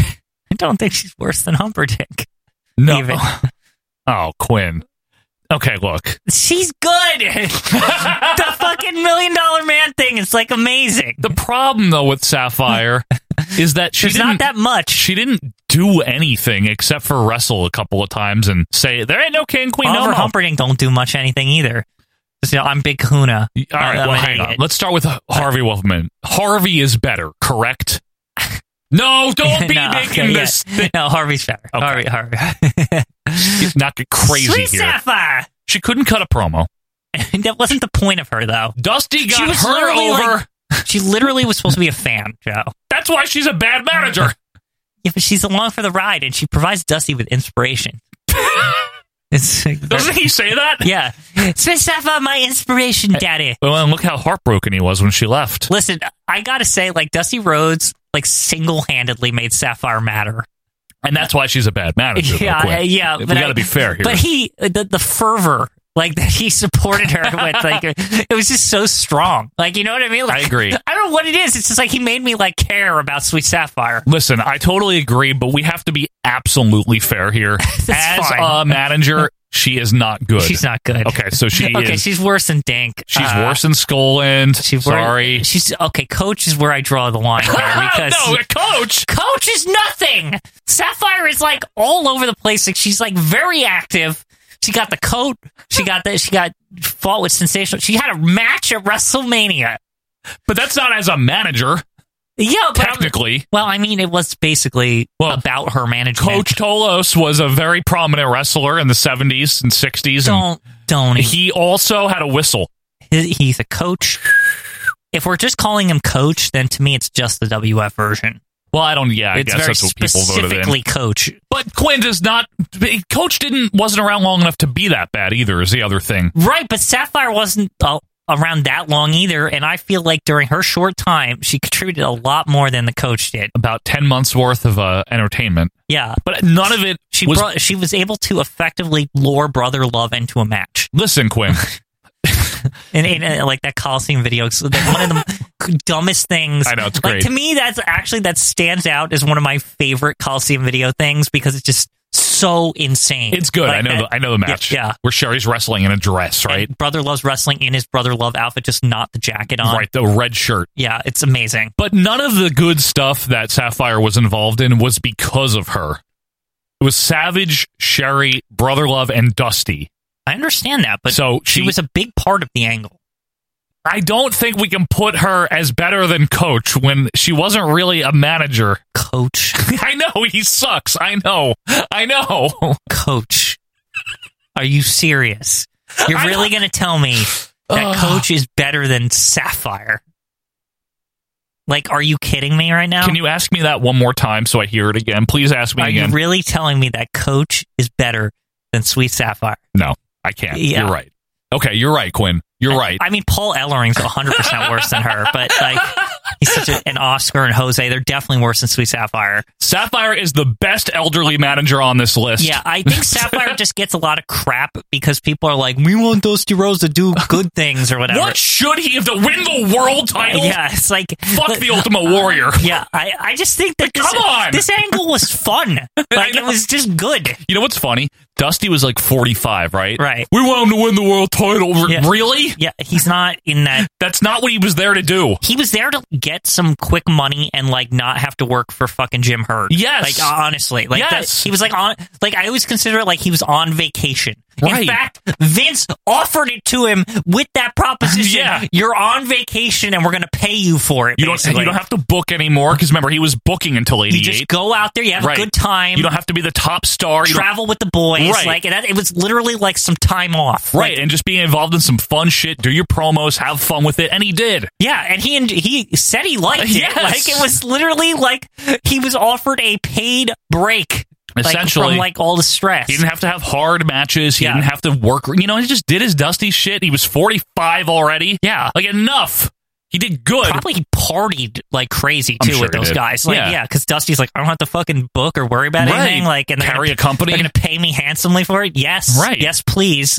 As if it's so detrimental to the man's career that he spent a year and a half in WWF wearing polka dots with Sapphire. Right. As if that undoes everything that ever And to happened me, with him. So this is the Be this a is the break. just on an aside. This is the beauty of Dusty. Yeah. that polka dot shit is the best thing you can hand to Dusty, and I'll tell you why. Go ahead. Because he's a master at putting absolutely anything over. It And could he be did. like a bag of dog poo. He An could Ultimate get it- Warrior's Thukka. Yeah, he could he could get it over. And Yes. that- to me, that's what you who you who can handle something Right. like that. And Sapphire. And Sapphire. He got her over. We have to reemphasize yeah. this. He got Sapphire over. Right. She didn't do shit for him except maybe add to his uh his whole what did you say Teflon or whatever before about the videotapes Eflon Oh, Eftha? ephemera. yeah ephemera Yeah, he's a real ephemera. All right, so we're gonna. Sapphire's good. I'm Don't- fine with it. Yeah, She's better than Coach. She's 100 percent better than Coach. Fuck it. I'm fine. Right in We're- the middle. We're doing it. Even Steven That's it. Sapphire at number five. We're locking it in, Quinn. Yeah. I'm fine with it. You know what? Thank you for standing up for Sweet Sapphire. She's good. I liked her. I like her too. Folks, our list is complete for this week. There will be two more in two weeks. But for right now, why don't we all run down the updated Royal Flush for this week? At number one is still Jose Lothario. Number two is Oscar. Three is Paul Ellering. Coach is number four. Sweet Sapphire, not too bad at number five. Yeah, it's pretty okay. good ranking for Sapphire. Pretty good. Arnold Skolin shifting down to number six. Oliver Humperdinck at number seven. And Harvey Whippleman at number eight because he's actually pretty good. That is our updated Royal Flush, folks. Be sure to let us know what you think. You can do that on Twitter at OVP Podcast. Shoot us an email or join the group. But Quinn, when we come back, let's go down to Texas. Howdy, partner. Yeah, it is let's time do it. Unfortunately, for the Wild West. That's right. Wild West Wrestling is coming up right after this.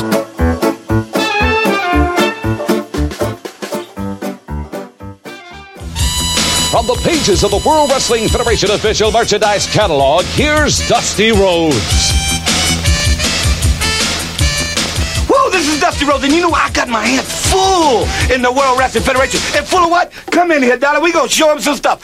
I got the official WWF merchandising catalog stuff right here. You can order it out of that catalog. I'm gonna tell you in a minute how to get it. Look here. We got a WWF hat right here. Look how fine that looks on Dusty Rhodes and magazine. What else we got? Woo, Sapphire, come on in here, baby. We got an Ultimate Warrior Suck Cup.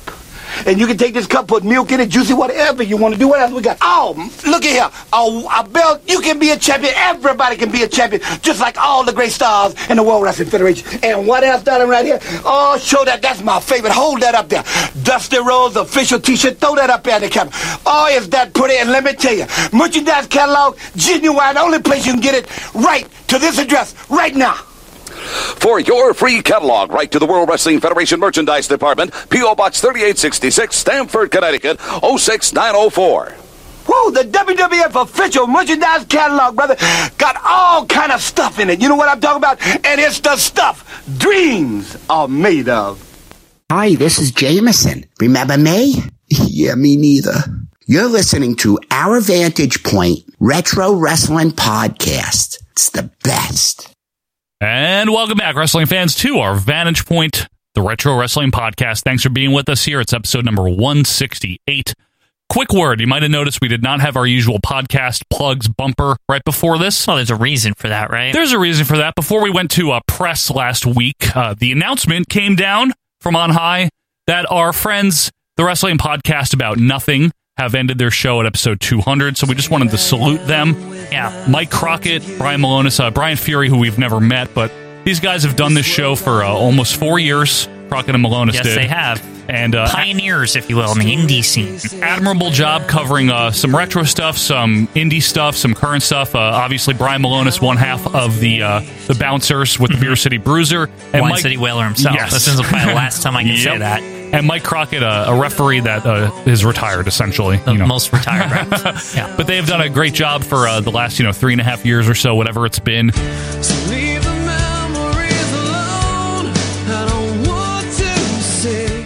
But that leaves now Quinn a vacuum for uh, our third plug. So I say the New Day podcast. yeah. Um. New Go Day. listen to that. Go get the New Day show. It's really um.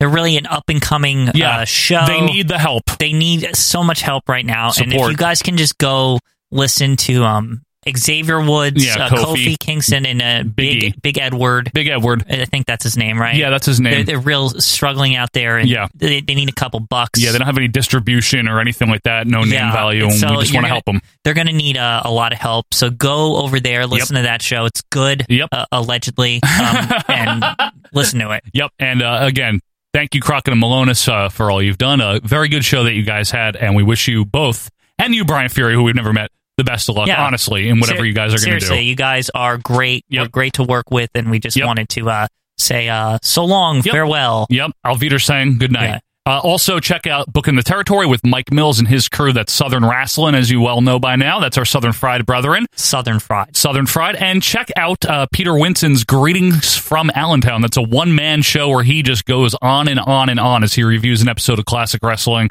I can't describe it. Just listen to it. You got to you got to try it out. Just try it out. So those are our friends of the show. Now, Michael, we're reviewing something. Here's a not friend of the show, Wild West Wrestling. Over Okay. here.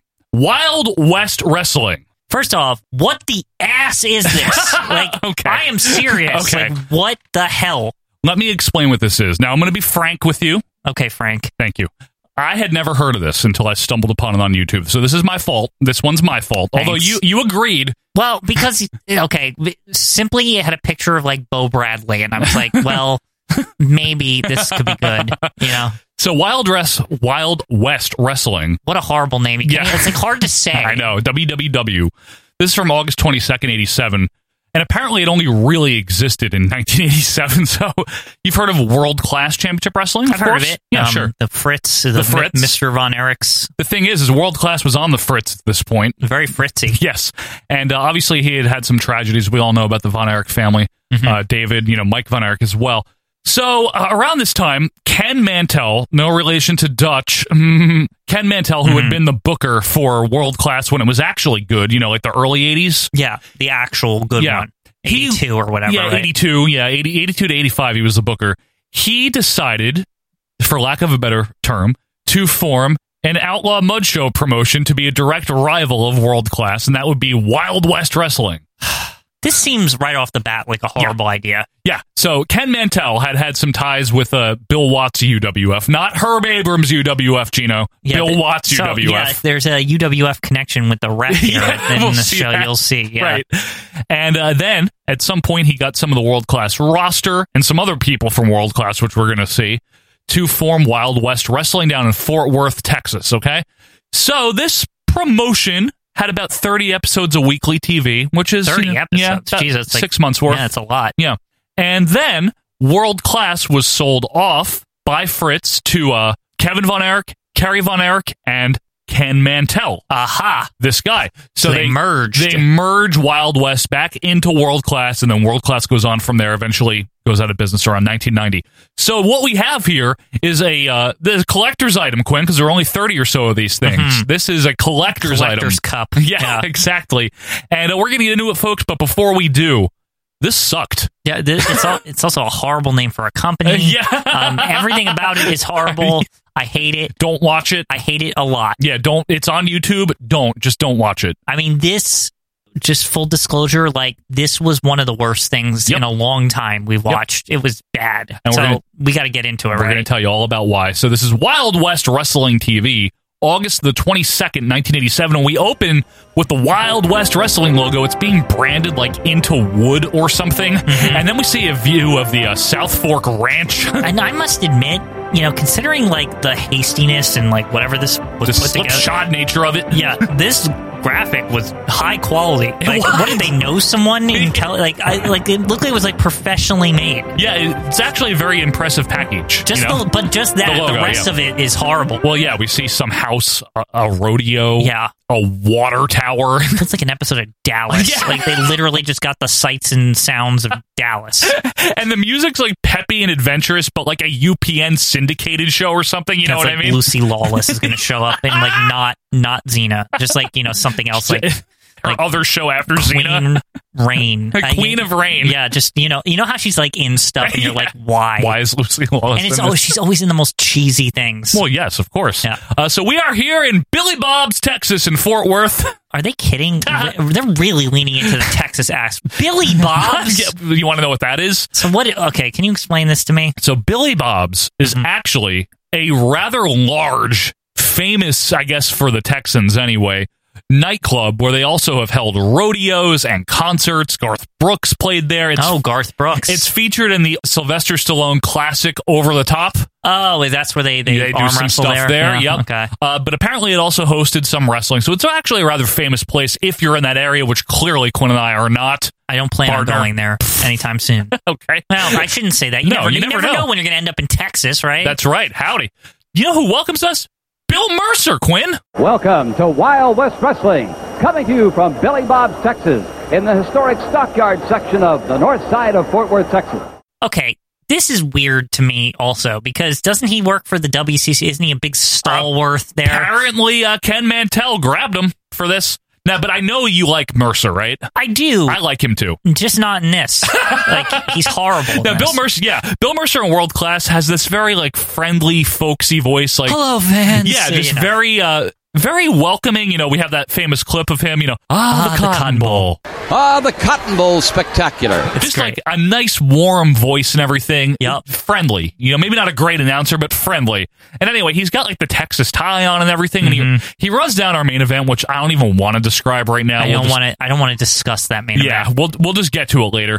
So we go to the ring for our first match, where everyone is already in the ring. Ring announcer is all dorky. Yeah. It's- you- you know, that's usually the sign of like a crap promotion. it's like when it's like some kid and you're just like, who? What? The Who fuck? is this guy? Like, oh, the next match is scheduled for one fall. Like, and you're just like, oh god. Hi, like, ladies and gentlemen. You yeah. know, sounded like Ned Flanders or something. Ladies and gentlemen, the following bout is scheduled for one fall. Sounds like the guy from like that Sonic Youth album where they're like they're like uh, the Saucony Youth, the one where he's saying, "Hi, my pants are tight" or whatever. Like it's like that. So for uh, our first wrestler here, it is Jim Ward. Who? I don't know. Who? You know who he he looks like Lanny Poffo Von Erich. Okay, I don't know how else to describe him. Probably a lot of Lanny Poffo Von Erichs around here.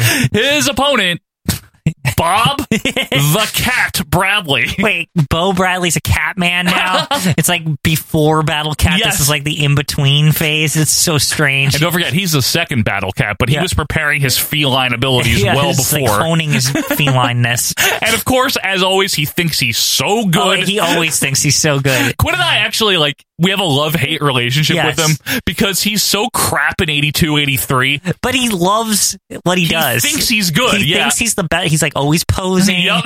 He's like the only jobber that's like very like just Boisterous. boisterous. Like he's like he's like the next step past uh, Cologne, Yeah, past Tony Colon. past Tony Cologne. Mac like Rivera. yeah, those So- guys can't get like Bo's kind of like in this next level. Yeah, and Quinn always calls him Bo for the record. What do you Uh, mean? That's his name. and he's wearing tonight uh, leopard print tights with a matching bandana. He's Very getting ready nice. for his cat days or Yeah, whatever. There you go. Our referee will be Tom Jones, uh, and what is unusual is that he's wearing a red and blue like sweatsuit as his ref attire. What? I- He's like a rodeo clown. like his attire is more flashy than the wrestlers, and it's distracting. It's like the fucking like one pant leg is blue, the other's red. He's got, a UWF UW shirt. blue UWF shirt on. He's got stars along the side of his pants. It's And horrible. there's like in this arena at this Billy Bob's uh, nightclub, there's like a big neon sign. It feels like we're in the damn Cambridge Inn or yeah, something. like that. Uh, we get a bell circle to start as Mercer's mic, by the way, is way too low, which always irritates me. Lock up, take down, Ah, and the we'll roll Cotton up. Bowl. Man, uh, uh, A graduate of the University of Franklin, Fort Worth, and veteran Bob Cat Bradley from the nation's capital, Washington, D.C. Lock up, take down into a roll up by Bradley for a zero count. I swear Mercer just said Bo Bradley, and I'm not even kidding. Let's see if we can find that. Fireman's carry now by Bradley armbar because 80s. Uh, the ring is loud and wood sounding. Can I just say get used to the armbar on this show? It's Yeah. armbar fucking city on this show. Like everything is armbar. Yeah, maybe they should rename it to Billy Bob's Arm Bar. Thank you. Horrible. By the way, is Mercer broadcasting from behind like a concrete wall or something? it's so Was frustrating. there not an audio guy to be like, you know what, his mic's a little too low? Like, would you fix it? Can I just hand him the volume button? He's Yeah. got a fucking headset on. He can hear what it sounds like. God. Both men up circle, lock up, and roll up by Ward or whoever it is for a zero. Waistlock takedown now by Bradley. He rides Ward on the mat, works a reverse toe hold. Man, Bo is like dominating, which, is odd. Yeah, he's like not the jobber here, Yeah, right? he's clearly not the It's jobber here. weird. Cover gets one body slam by Ward. And I gotta say, at least Mercer is pleasant, even though he's announcing from like another county. Crummy clothesline by Bradley is followed by a nice photo float over suplex for two. An exciting chinlock now as Mercer hypes up some Labor Day show at Billy Bob's. He says Labor Day sale. He Uh, does! Like, oh, the Labor Day sale. What the heck? There's also going to be wrestling too. And it's like what? What are you and this talking- Labor Day shit comes up a lot Oh during yeah, the show. it's a recurring thing. Folks. Labor Day, Labor Day, Labor. That's all we're fucking talking about is Labor Day. It's real. Uh, Don't wear white after Labor Day or Yeah, whatever. Better get your white on now. Falling headbutt by Bradley back to the chinlock here. Okay, get on with it. I Like, know. I, it was fun at the beginning, and now I'm already like tired of this match. Ward gets to his feet to escape, followed by a knee left. Bradley with a beautiful reverse fireman's carry slam, and then a crappy superfly splash for a botched three count. I don't know what that was. Yes, was that? And then a regular three count. Yeah. I don't know. It was weird, but you're a winner. Bob Bradley. Bo Bradley. Oh, Yes. Yep. This um this happened. We go to break now. We come It's back. amazing he won, right? Yeah, I'm very happy for Well, him. he won that last thing we saw too. Yeah, in the last 83 we watched, he won. Yeah. Uh, so we come back from break w- now. Our next match is already in the ring. First up, we have Jim Richardson, who looks like the million dollar man Bob Vila. Bob Vila tells homeowners how to get out from under credit card debt. Hi, I'm Bob Vila, and these are offers to get credit cards. It's pretty easy to get them, not so easy to get out from under the bill.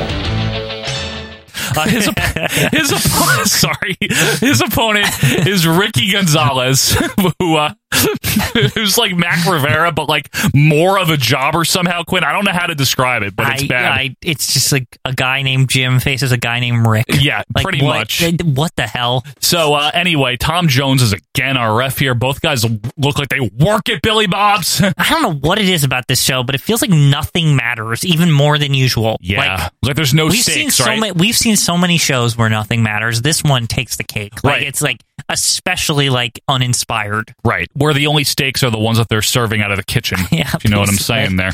Uh, lockup Gonzalez avoids a few things, lands a dropkick here, back up, lock up again, shove off by Richardson, hammers Ricky down, lands some things, Irish whip, nice clothesline by Richardson for two. By the way, Jim versus Rick, thrilling. I feel like two guys at your job are having a wrestling match. This isn't even like anything. What is this? He's like, yeah, you know what? You're absolutely right about this million dollar man, Bob Vila. looks thing. like a- I keep thinking about it now, and it's like, Hiya, Bob fuck. Vila. Yeah, he, he is Bob but he has Vila. Ted DiBiase's hair or Yeah, something. I can't a little describe more it. puffy, but More plotting offense here by Richardson, including a leg drop for two. Mercer Quinn still going on about the Labor Day special. Does he talk about the actual match ever? No. Body slam. Why by- is he so horrible here? He's usually great. I know. I like him. What is this? Labor Day, folks. Uh, it'll be a great time. I was telling you in our first bout about the Labor Day big special at Billy Bob's, Texas.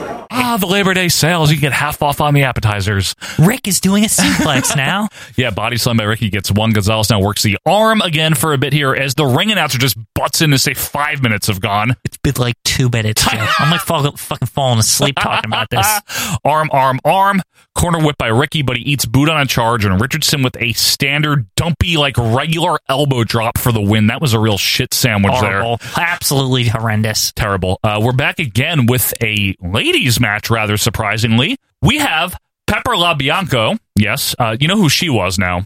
Dawn Marie, because she No, looks like her. no, no, no. She's not Dawn Marie. First of all, guess who trained her? Um, Who trained every woman? Fit Finley. Yeah, no, not, who trained every women's wrestler and like owned them or whatever she did? and, Oh, like, the fabulous one, yes. But she was apparently, and I didn't know this, a uh, tag team partner earlier than this of Leilani Kai. Uh, Lanny guys, who, partner. who we have a newfound respect for after witnessing that great team of the, the Glamour, the Glamour girls, girls, Like, yeah, Lanny Kai was great in that. and so was Judy. Yeah, Judy. I, I can't believe the I've become like a, powerhouse. a Judy Martin fanboy Well, over that- here. well, that's why we watch old wrestling because you get new perspective on old wrestling. I, you we- know, I wish we had a Glamour Girls poster with Jimmy Hart and like Nate Paro. yeah, put it in the Think that studio here. happened? No, I'm just kidding. Uh, but anyway, she's going to be facing what a name, Susan Green, who literally has hair like 1982 Barry Windham. She's a handsome woman. It really is. Tom Jones is again the referee. Whoa, Black Betty. So I'm assuming he's the only ref they have because it's just him three times in a you, row. you would assume so. Yeah. Yes. This match should be good, not. Uh, lock up waistlock by Pepper, like you said, she does look like She Dawn Marie. looks a lot like Dawn Marie. It's, like disturbing. It's clearly not Yeah. her though. Uh, standing armbar now, but Susan of Susan avoids Electra. What are the names on this? Rick, Jim, Susan. It sounds like an office party. Yeah, it's, just- it's so average.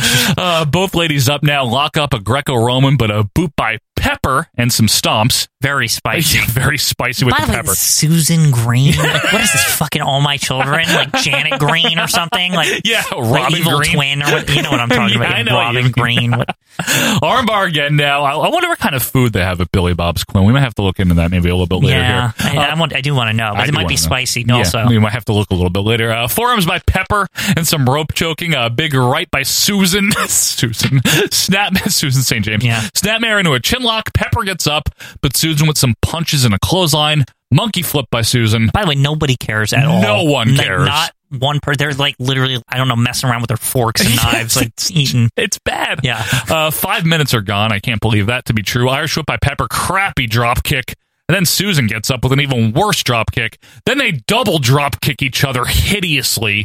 Both ladies up. Pepper with a wrist lock into an armbar. Good lord, is this anything? what is this? Like, what the fuck is this match? Nothing.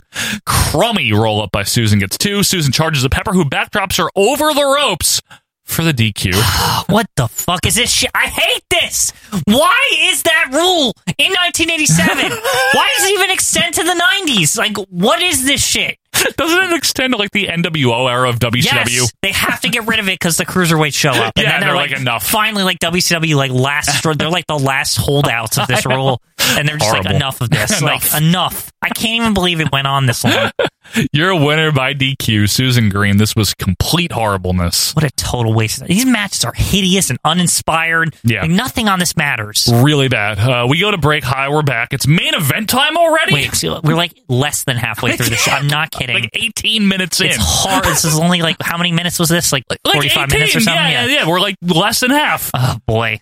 So, it, God, it's the team of Jack Victory, Hollywood Uh-huh. John Tatum, and the Grim Reaper, and they make their way out to Whitesnake's awesome "Still of the Night" 1987 hit single. There, Now, Uh, that would be good, but then the next guys come out to like almost like mirror music, Yeah. like just a more hair metal I'll or something. get to that. Yeah. Uh, now, in John Tatum, I, for lack of a better way to describe him, he's like Nature Boy Adonis Austin Idol Buddy Road Roger Flair. You Yeah, know, he's I don't know got how else just to say a it. million different With like the robe, the robe, the blonde hair. blonde hair guy with the robe thing. it's all that is. So Uh, gimmicky. the Grim Reaper, who I'd never seen and never heard of, he looks a little bit like Brody Lee. He looks like Bruiser Brody Oh, in a general. little I, bit. Thought, I thought for a second I was like, wait, did Bruiser Brody have like a different name or no, something no. somewhere? He's Like, a lot more built, like thinner than Brody. but he's like more cut. Yeah, He's like wait, he looks in better shape. he looks cool. Yeah. and he's got like tattoos and It's a shit shame all over. that he's kind of like just in this match. He's like put to the side. They like barely even mention him. He's barely Like, does anything, right? Yeah.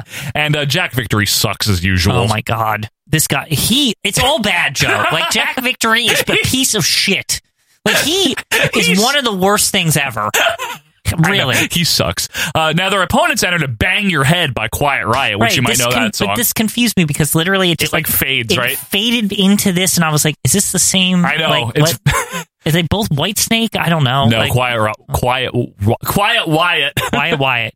Wild Bill Irwin, Oh my the goodness. missing link, and Jeff Rates. These are the main eventers? Like, how did Missing Link even have a job in 1987? He's terrible. Horrible. Uh, now I do I do like Wild Bill Irwin a little bit. That's the goon.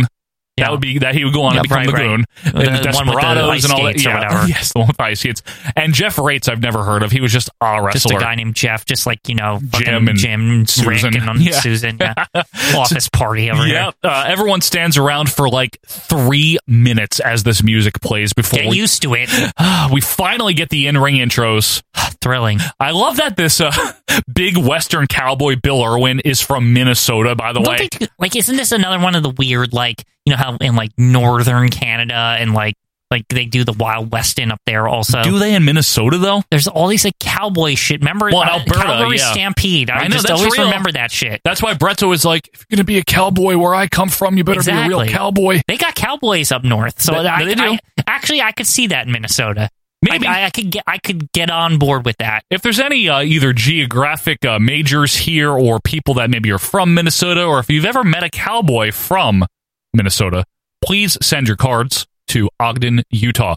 Uh, meanwhile, Harold Harris is going to be our referee, and thankfully, this guy's got normal clothes on and not some distracting, you know, clown suit. Irwin, at least, I'll give him credit, has the big handlebar mustache. He looks funny. Uh, Link wanders around the outside, you know, reasons. Can we wrestle here? I don't like, know. is there ever wrestling on this thing? I don't like, know. what is this? Uh, fat victory and rate start here. Bill Mercer says patterwalling for some What does reason. that even mean? I don't know. And the strutting and caterwauling. The word is caterwauling, with a C. And yes, there were cowboys in Minnesota. Maybe if you weren't such a New York Yankee Taylor ham, mafia, high taxes, smelly air, can't pump your own gas, jug handle your ass, piece of garbage, you would have known that. Stalling to start, so Irwin yells at the heels. This stinks. Various old ladies now clap for Jeff as we get a lockup on the ropes. Tatum makes a big scene outside about a hair pull. Bill Irwin, by the way, looks like Derek Trucks from the Tedeschi Trucks band. don't bring them up. Please don't bring up Tedeschi and trucks on this show ever again. Lockup in a body slam by Victory and some uh, Mike Sharp style yelling to celebrate. Another yelly body slam by Victory. Also, can I know Victory's butt is so fucking big? Yeah. Like it looks weird. In his vinyl like pants. I keep staring at him and I'm like, why is his ass on his back? like it is so huge. It's a badass. yeah. Not in a good way. Uh, Mercer still rambling on about Labor, Labor Day, Labor Day. We got to come to Labor Day. Uh, the sales uh, stop. Just enough. Yeah. Uh, more stalling now before we get another lockup here. Shoved to the corner by Victory, some knees. Corner whip is reversed by Rates and a nice pair of body slams. Tatum runs in, gets slammed as well. Missing Link now joins the fun by Atomic, dropping Victory out of the ring. Meanwhile, Rates slams the Grim Reaper. All the heels bail out. So much stalling. I Joe. know. There's so much. You know what? Let's look at the Billy Bob's menu. Let's see what Yeah, you can get let's- there. I, yeah, it's better than this, right? so you can get some um, best made fried pickles. That's not bad for six bucks. Okay. Fried okra served think- with Billy Bob's house made BBQ sauce. Do you think this menu is all the same from back then? Just No. like the prices are higher. There's no way they had fried pickles back in 1987. That's a newer thing. I don't know about that. You know what looks kind of good though? They got some good stuff like a Texas Philly cheesesteak, the Honky Tonk Club. what about the Bach beer, fried onions, and jalapenos? I would have 'em. That I would sounds also have- funky town chicken, Tell me what you think. Ooh, wait, let me. What's that about? Funky Town smoked chicken, gouda, grilled Okay. chicken, shredded iceberg, vine ripened tomato, best made pickles, sweet onion, and sol- cilantro pesto Aioli? Aioli, yeah, Wow. looks good. I think this burger here is my favorite. The Big Blue, caramelized onions, crumbled gorgonzola. I know you don't like cheese, and fixins. I'll have that crumbled though on there. You like That's probably- gorgonzola? That's probably fine, yeah. And they have stuff for the kiddos too. You can grilled cheese, chicken tenders, a hot dog. Quarter pound dogs. Yeah, Quarter. You get a quarter pound dog here, and you get a toasted fluffer nutter. They also got fried catfish. They got salt crusted baked potato. What about this basket here? Yeah. Stockyard oysters. Peppercorn Oh, I- gravy, oh, BBQ, yeah. BBQ on the oysters there. Damn, that'd That be sounds good. Now, they got some specialty beer here, like uh, Corona Extra. It's under the it's under the uh, drinks. yeah, Drax, that's what it's called. But how is Corona a specialty beer? I don't. Well, it- no, is- Corona! is that? Wait, I, I I thought it was in the no. It's not in the domestic beer. It's huh? a specialty, but Hey, it's not a Well, specialty. Michelob Ultra is also in there, so Yeah. let's the Michelob Ultra Lime Cactus as Well, well. that's pretty that good. Seems specialty. Shinerbach as well. Now, Quinn, do you know what is better than this match? The Billy Bob's menu, but Yeah. I think we need to get back to the match here before people start hanging I up wish on we could us. find a Billy Bob's menu from 1980 or whatever this is. if you don't think I tried, then you Oh. don't know me. Uh, okay. you think you know me? Yeah, let's go back to the match here. So Tatum makes a, hil- I'll give him this. He makes a hilarious face outside the ring to sell the atomic drop. He seems to do this face the whole Yeah, time, it's though. It's like funny. this, this smush face or whatever it is. I can't describe it. It was like his face was being vacuumed or something. It's a Yeah. very funny face. Seems like it's trademark. Yeah. Uh, since everyone's dicking around, we actually see a replay of what just happened because there's nothing That's going like the on. only thing that happened. It's like an atomic drop or something. Yeah. Like it's like the only move in the whole match. The, The rest ring- has just been stalling. Literally. It's insane. I this show sucks. It's horrible, and I don't like it. We're told that five minutes have gone already, literally, and Well, I nothing's prob- that- happened. That, probably did go. Yeah. Actually, this time they weren't lying because there's so much nothing. Crap. Uh, Irwin's in the ring now and invites Tatum in while making limp wrist motions. Real classy there. Link storms in stupidly, chases Tatum all the way up to the bar or something. He returns with a chair because why not? Not even a folding chair. More heel stalling Mm-hmm. outside as I realize that there is still 13 minutes left in this show. Seriously, what is this? what did you make me watch? I didn't mean to. you were God. like, oh, we have to do it. Because Bo Bradley, but uh, yeah. oh, this is the last time I get lured into something just because of Bo Bradley. yeah, you're right. It shouldn't shouldn't shouldn't have never happened. It should honestly, never be in your decision making. It, it's it's not a Bo Bradley He match. should not factor into your decisions in life. Yeah. Tatum finally gets in, struts around to a very unimpressed Bill Irwin before going over and slapping Link, who tags in. Tatum then just calmly tags in victory. Someone actually brought a sign, apparently, that has the missing link on it, and it says the unpredictable missing link. Stop. Johnny Rods would ha- Yes. would, like a word. Seriously, Johnny Ross would punch him in the face. Missing Link sucks. I know, he's terrible. Remember the Bobby story where he was like, "Oh, are you gonna like get my bags at the airport?" And he It's was like- like, "What the fuck? This like, you know, this isn't real, right?" He's like, I'm your manager 20 minutes a night if you go that long. Yeah. I, don't, Yeah. I don't handle Not this. your friend. Yeah. Like- I don't get paid to handle your plane tickets.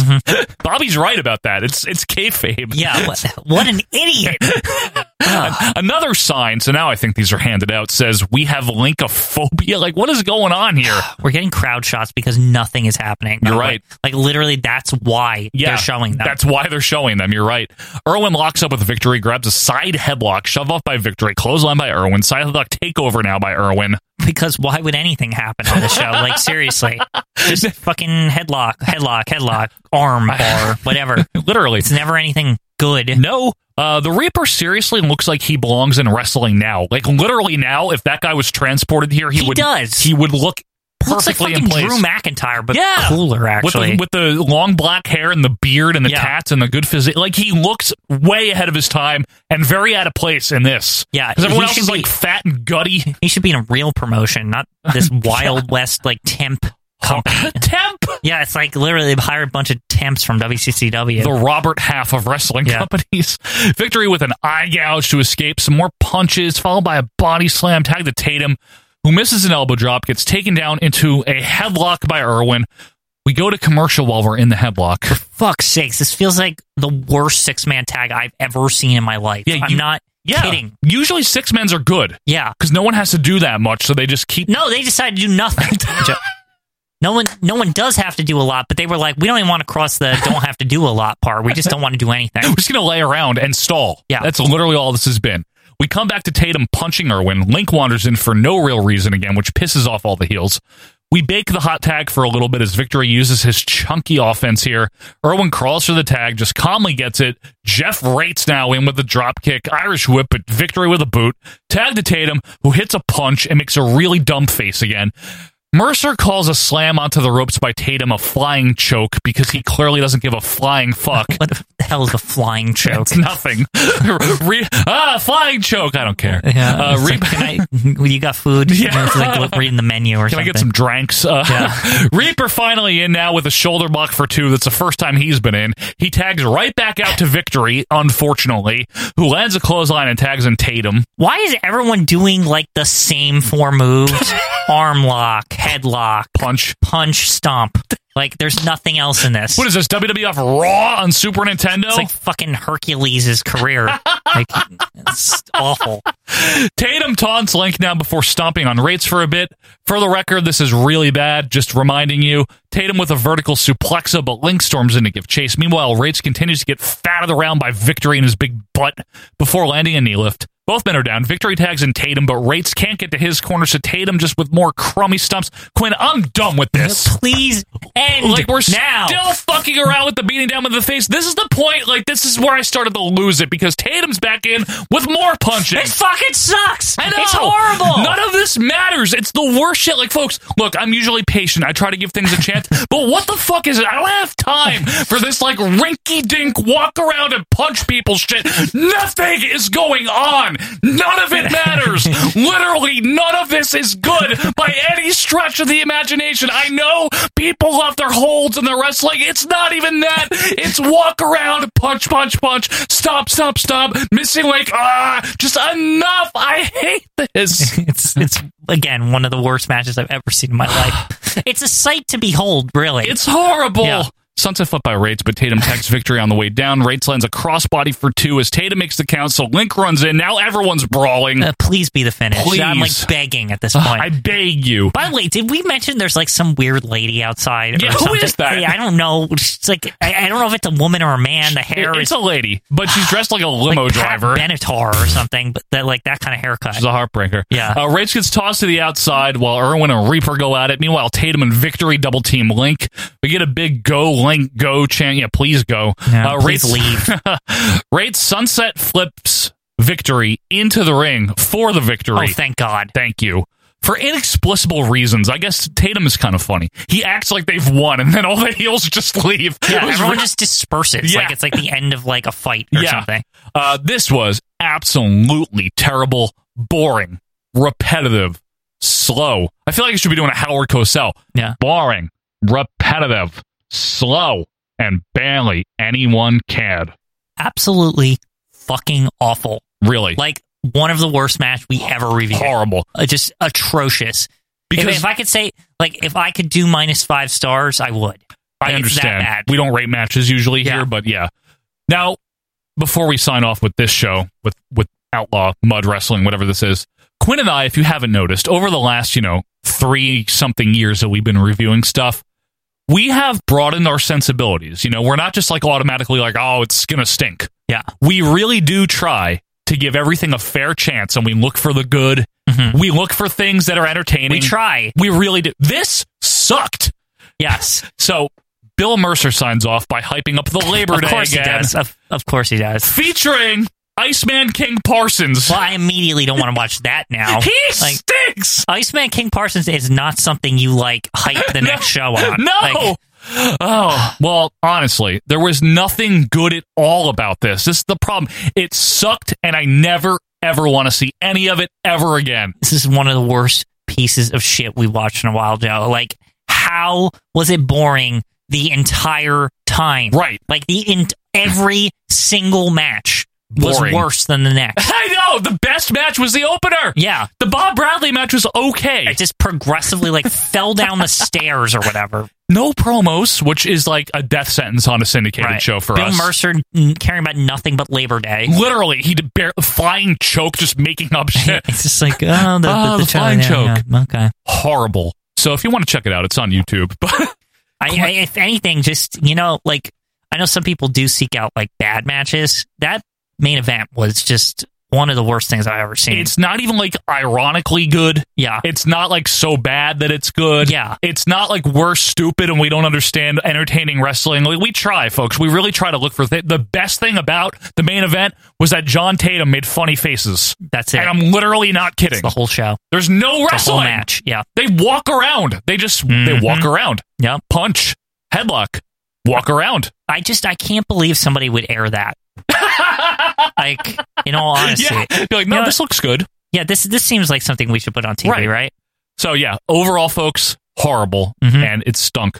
But thank you guys for being with us here as we have romped you through the wi- wild west world of retro wrestling yet again. Uh, thank you guys so much for uh, leaving some iTunes reviews lately. We really appreciate that. If you want to Yeah. keep doing that, we'd really appreciate that. Again, if you want to follow us on Twitter, if you haven't yet, that's at OVP Podcast. You can email us, ovppodcast at gmail.com.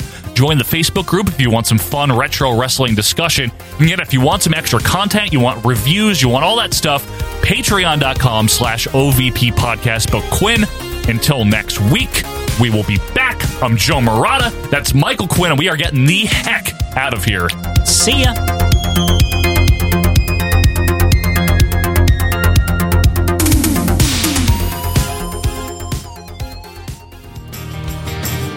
At Billy Bob's, we provide our guests with an unforgettable experience loaded with toe tapping music and fun. The world's largest honky tonk offers food, dancing, shopping, games, and bull riding, along with world class entertainment from the biggest names in music. Come see and experience Billy Bob's voted the best country nightclub in the world and dance the night away on our massive dance floors. From the lights to the sounds and the entertainment all around, we know everyone in your family is destined to have a great time. So come on down to Billy Bob's and set your boots in motion today. Howdy doody!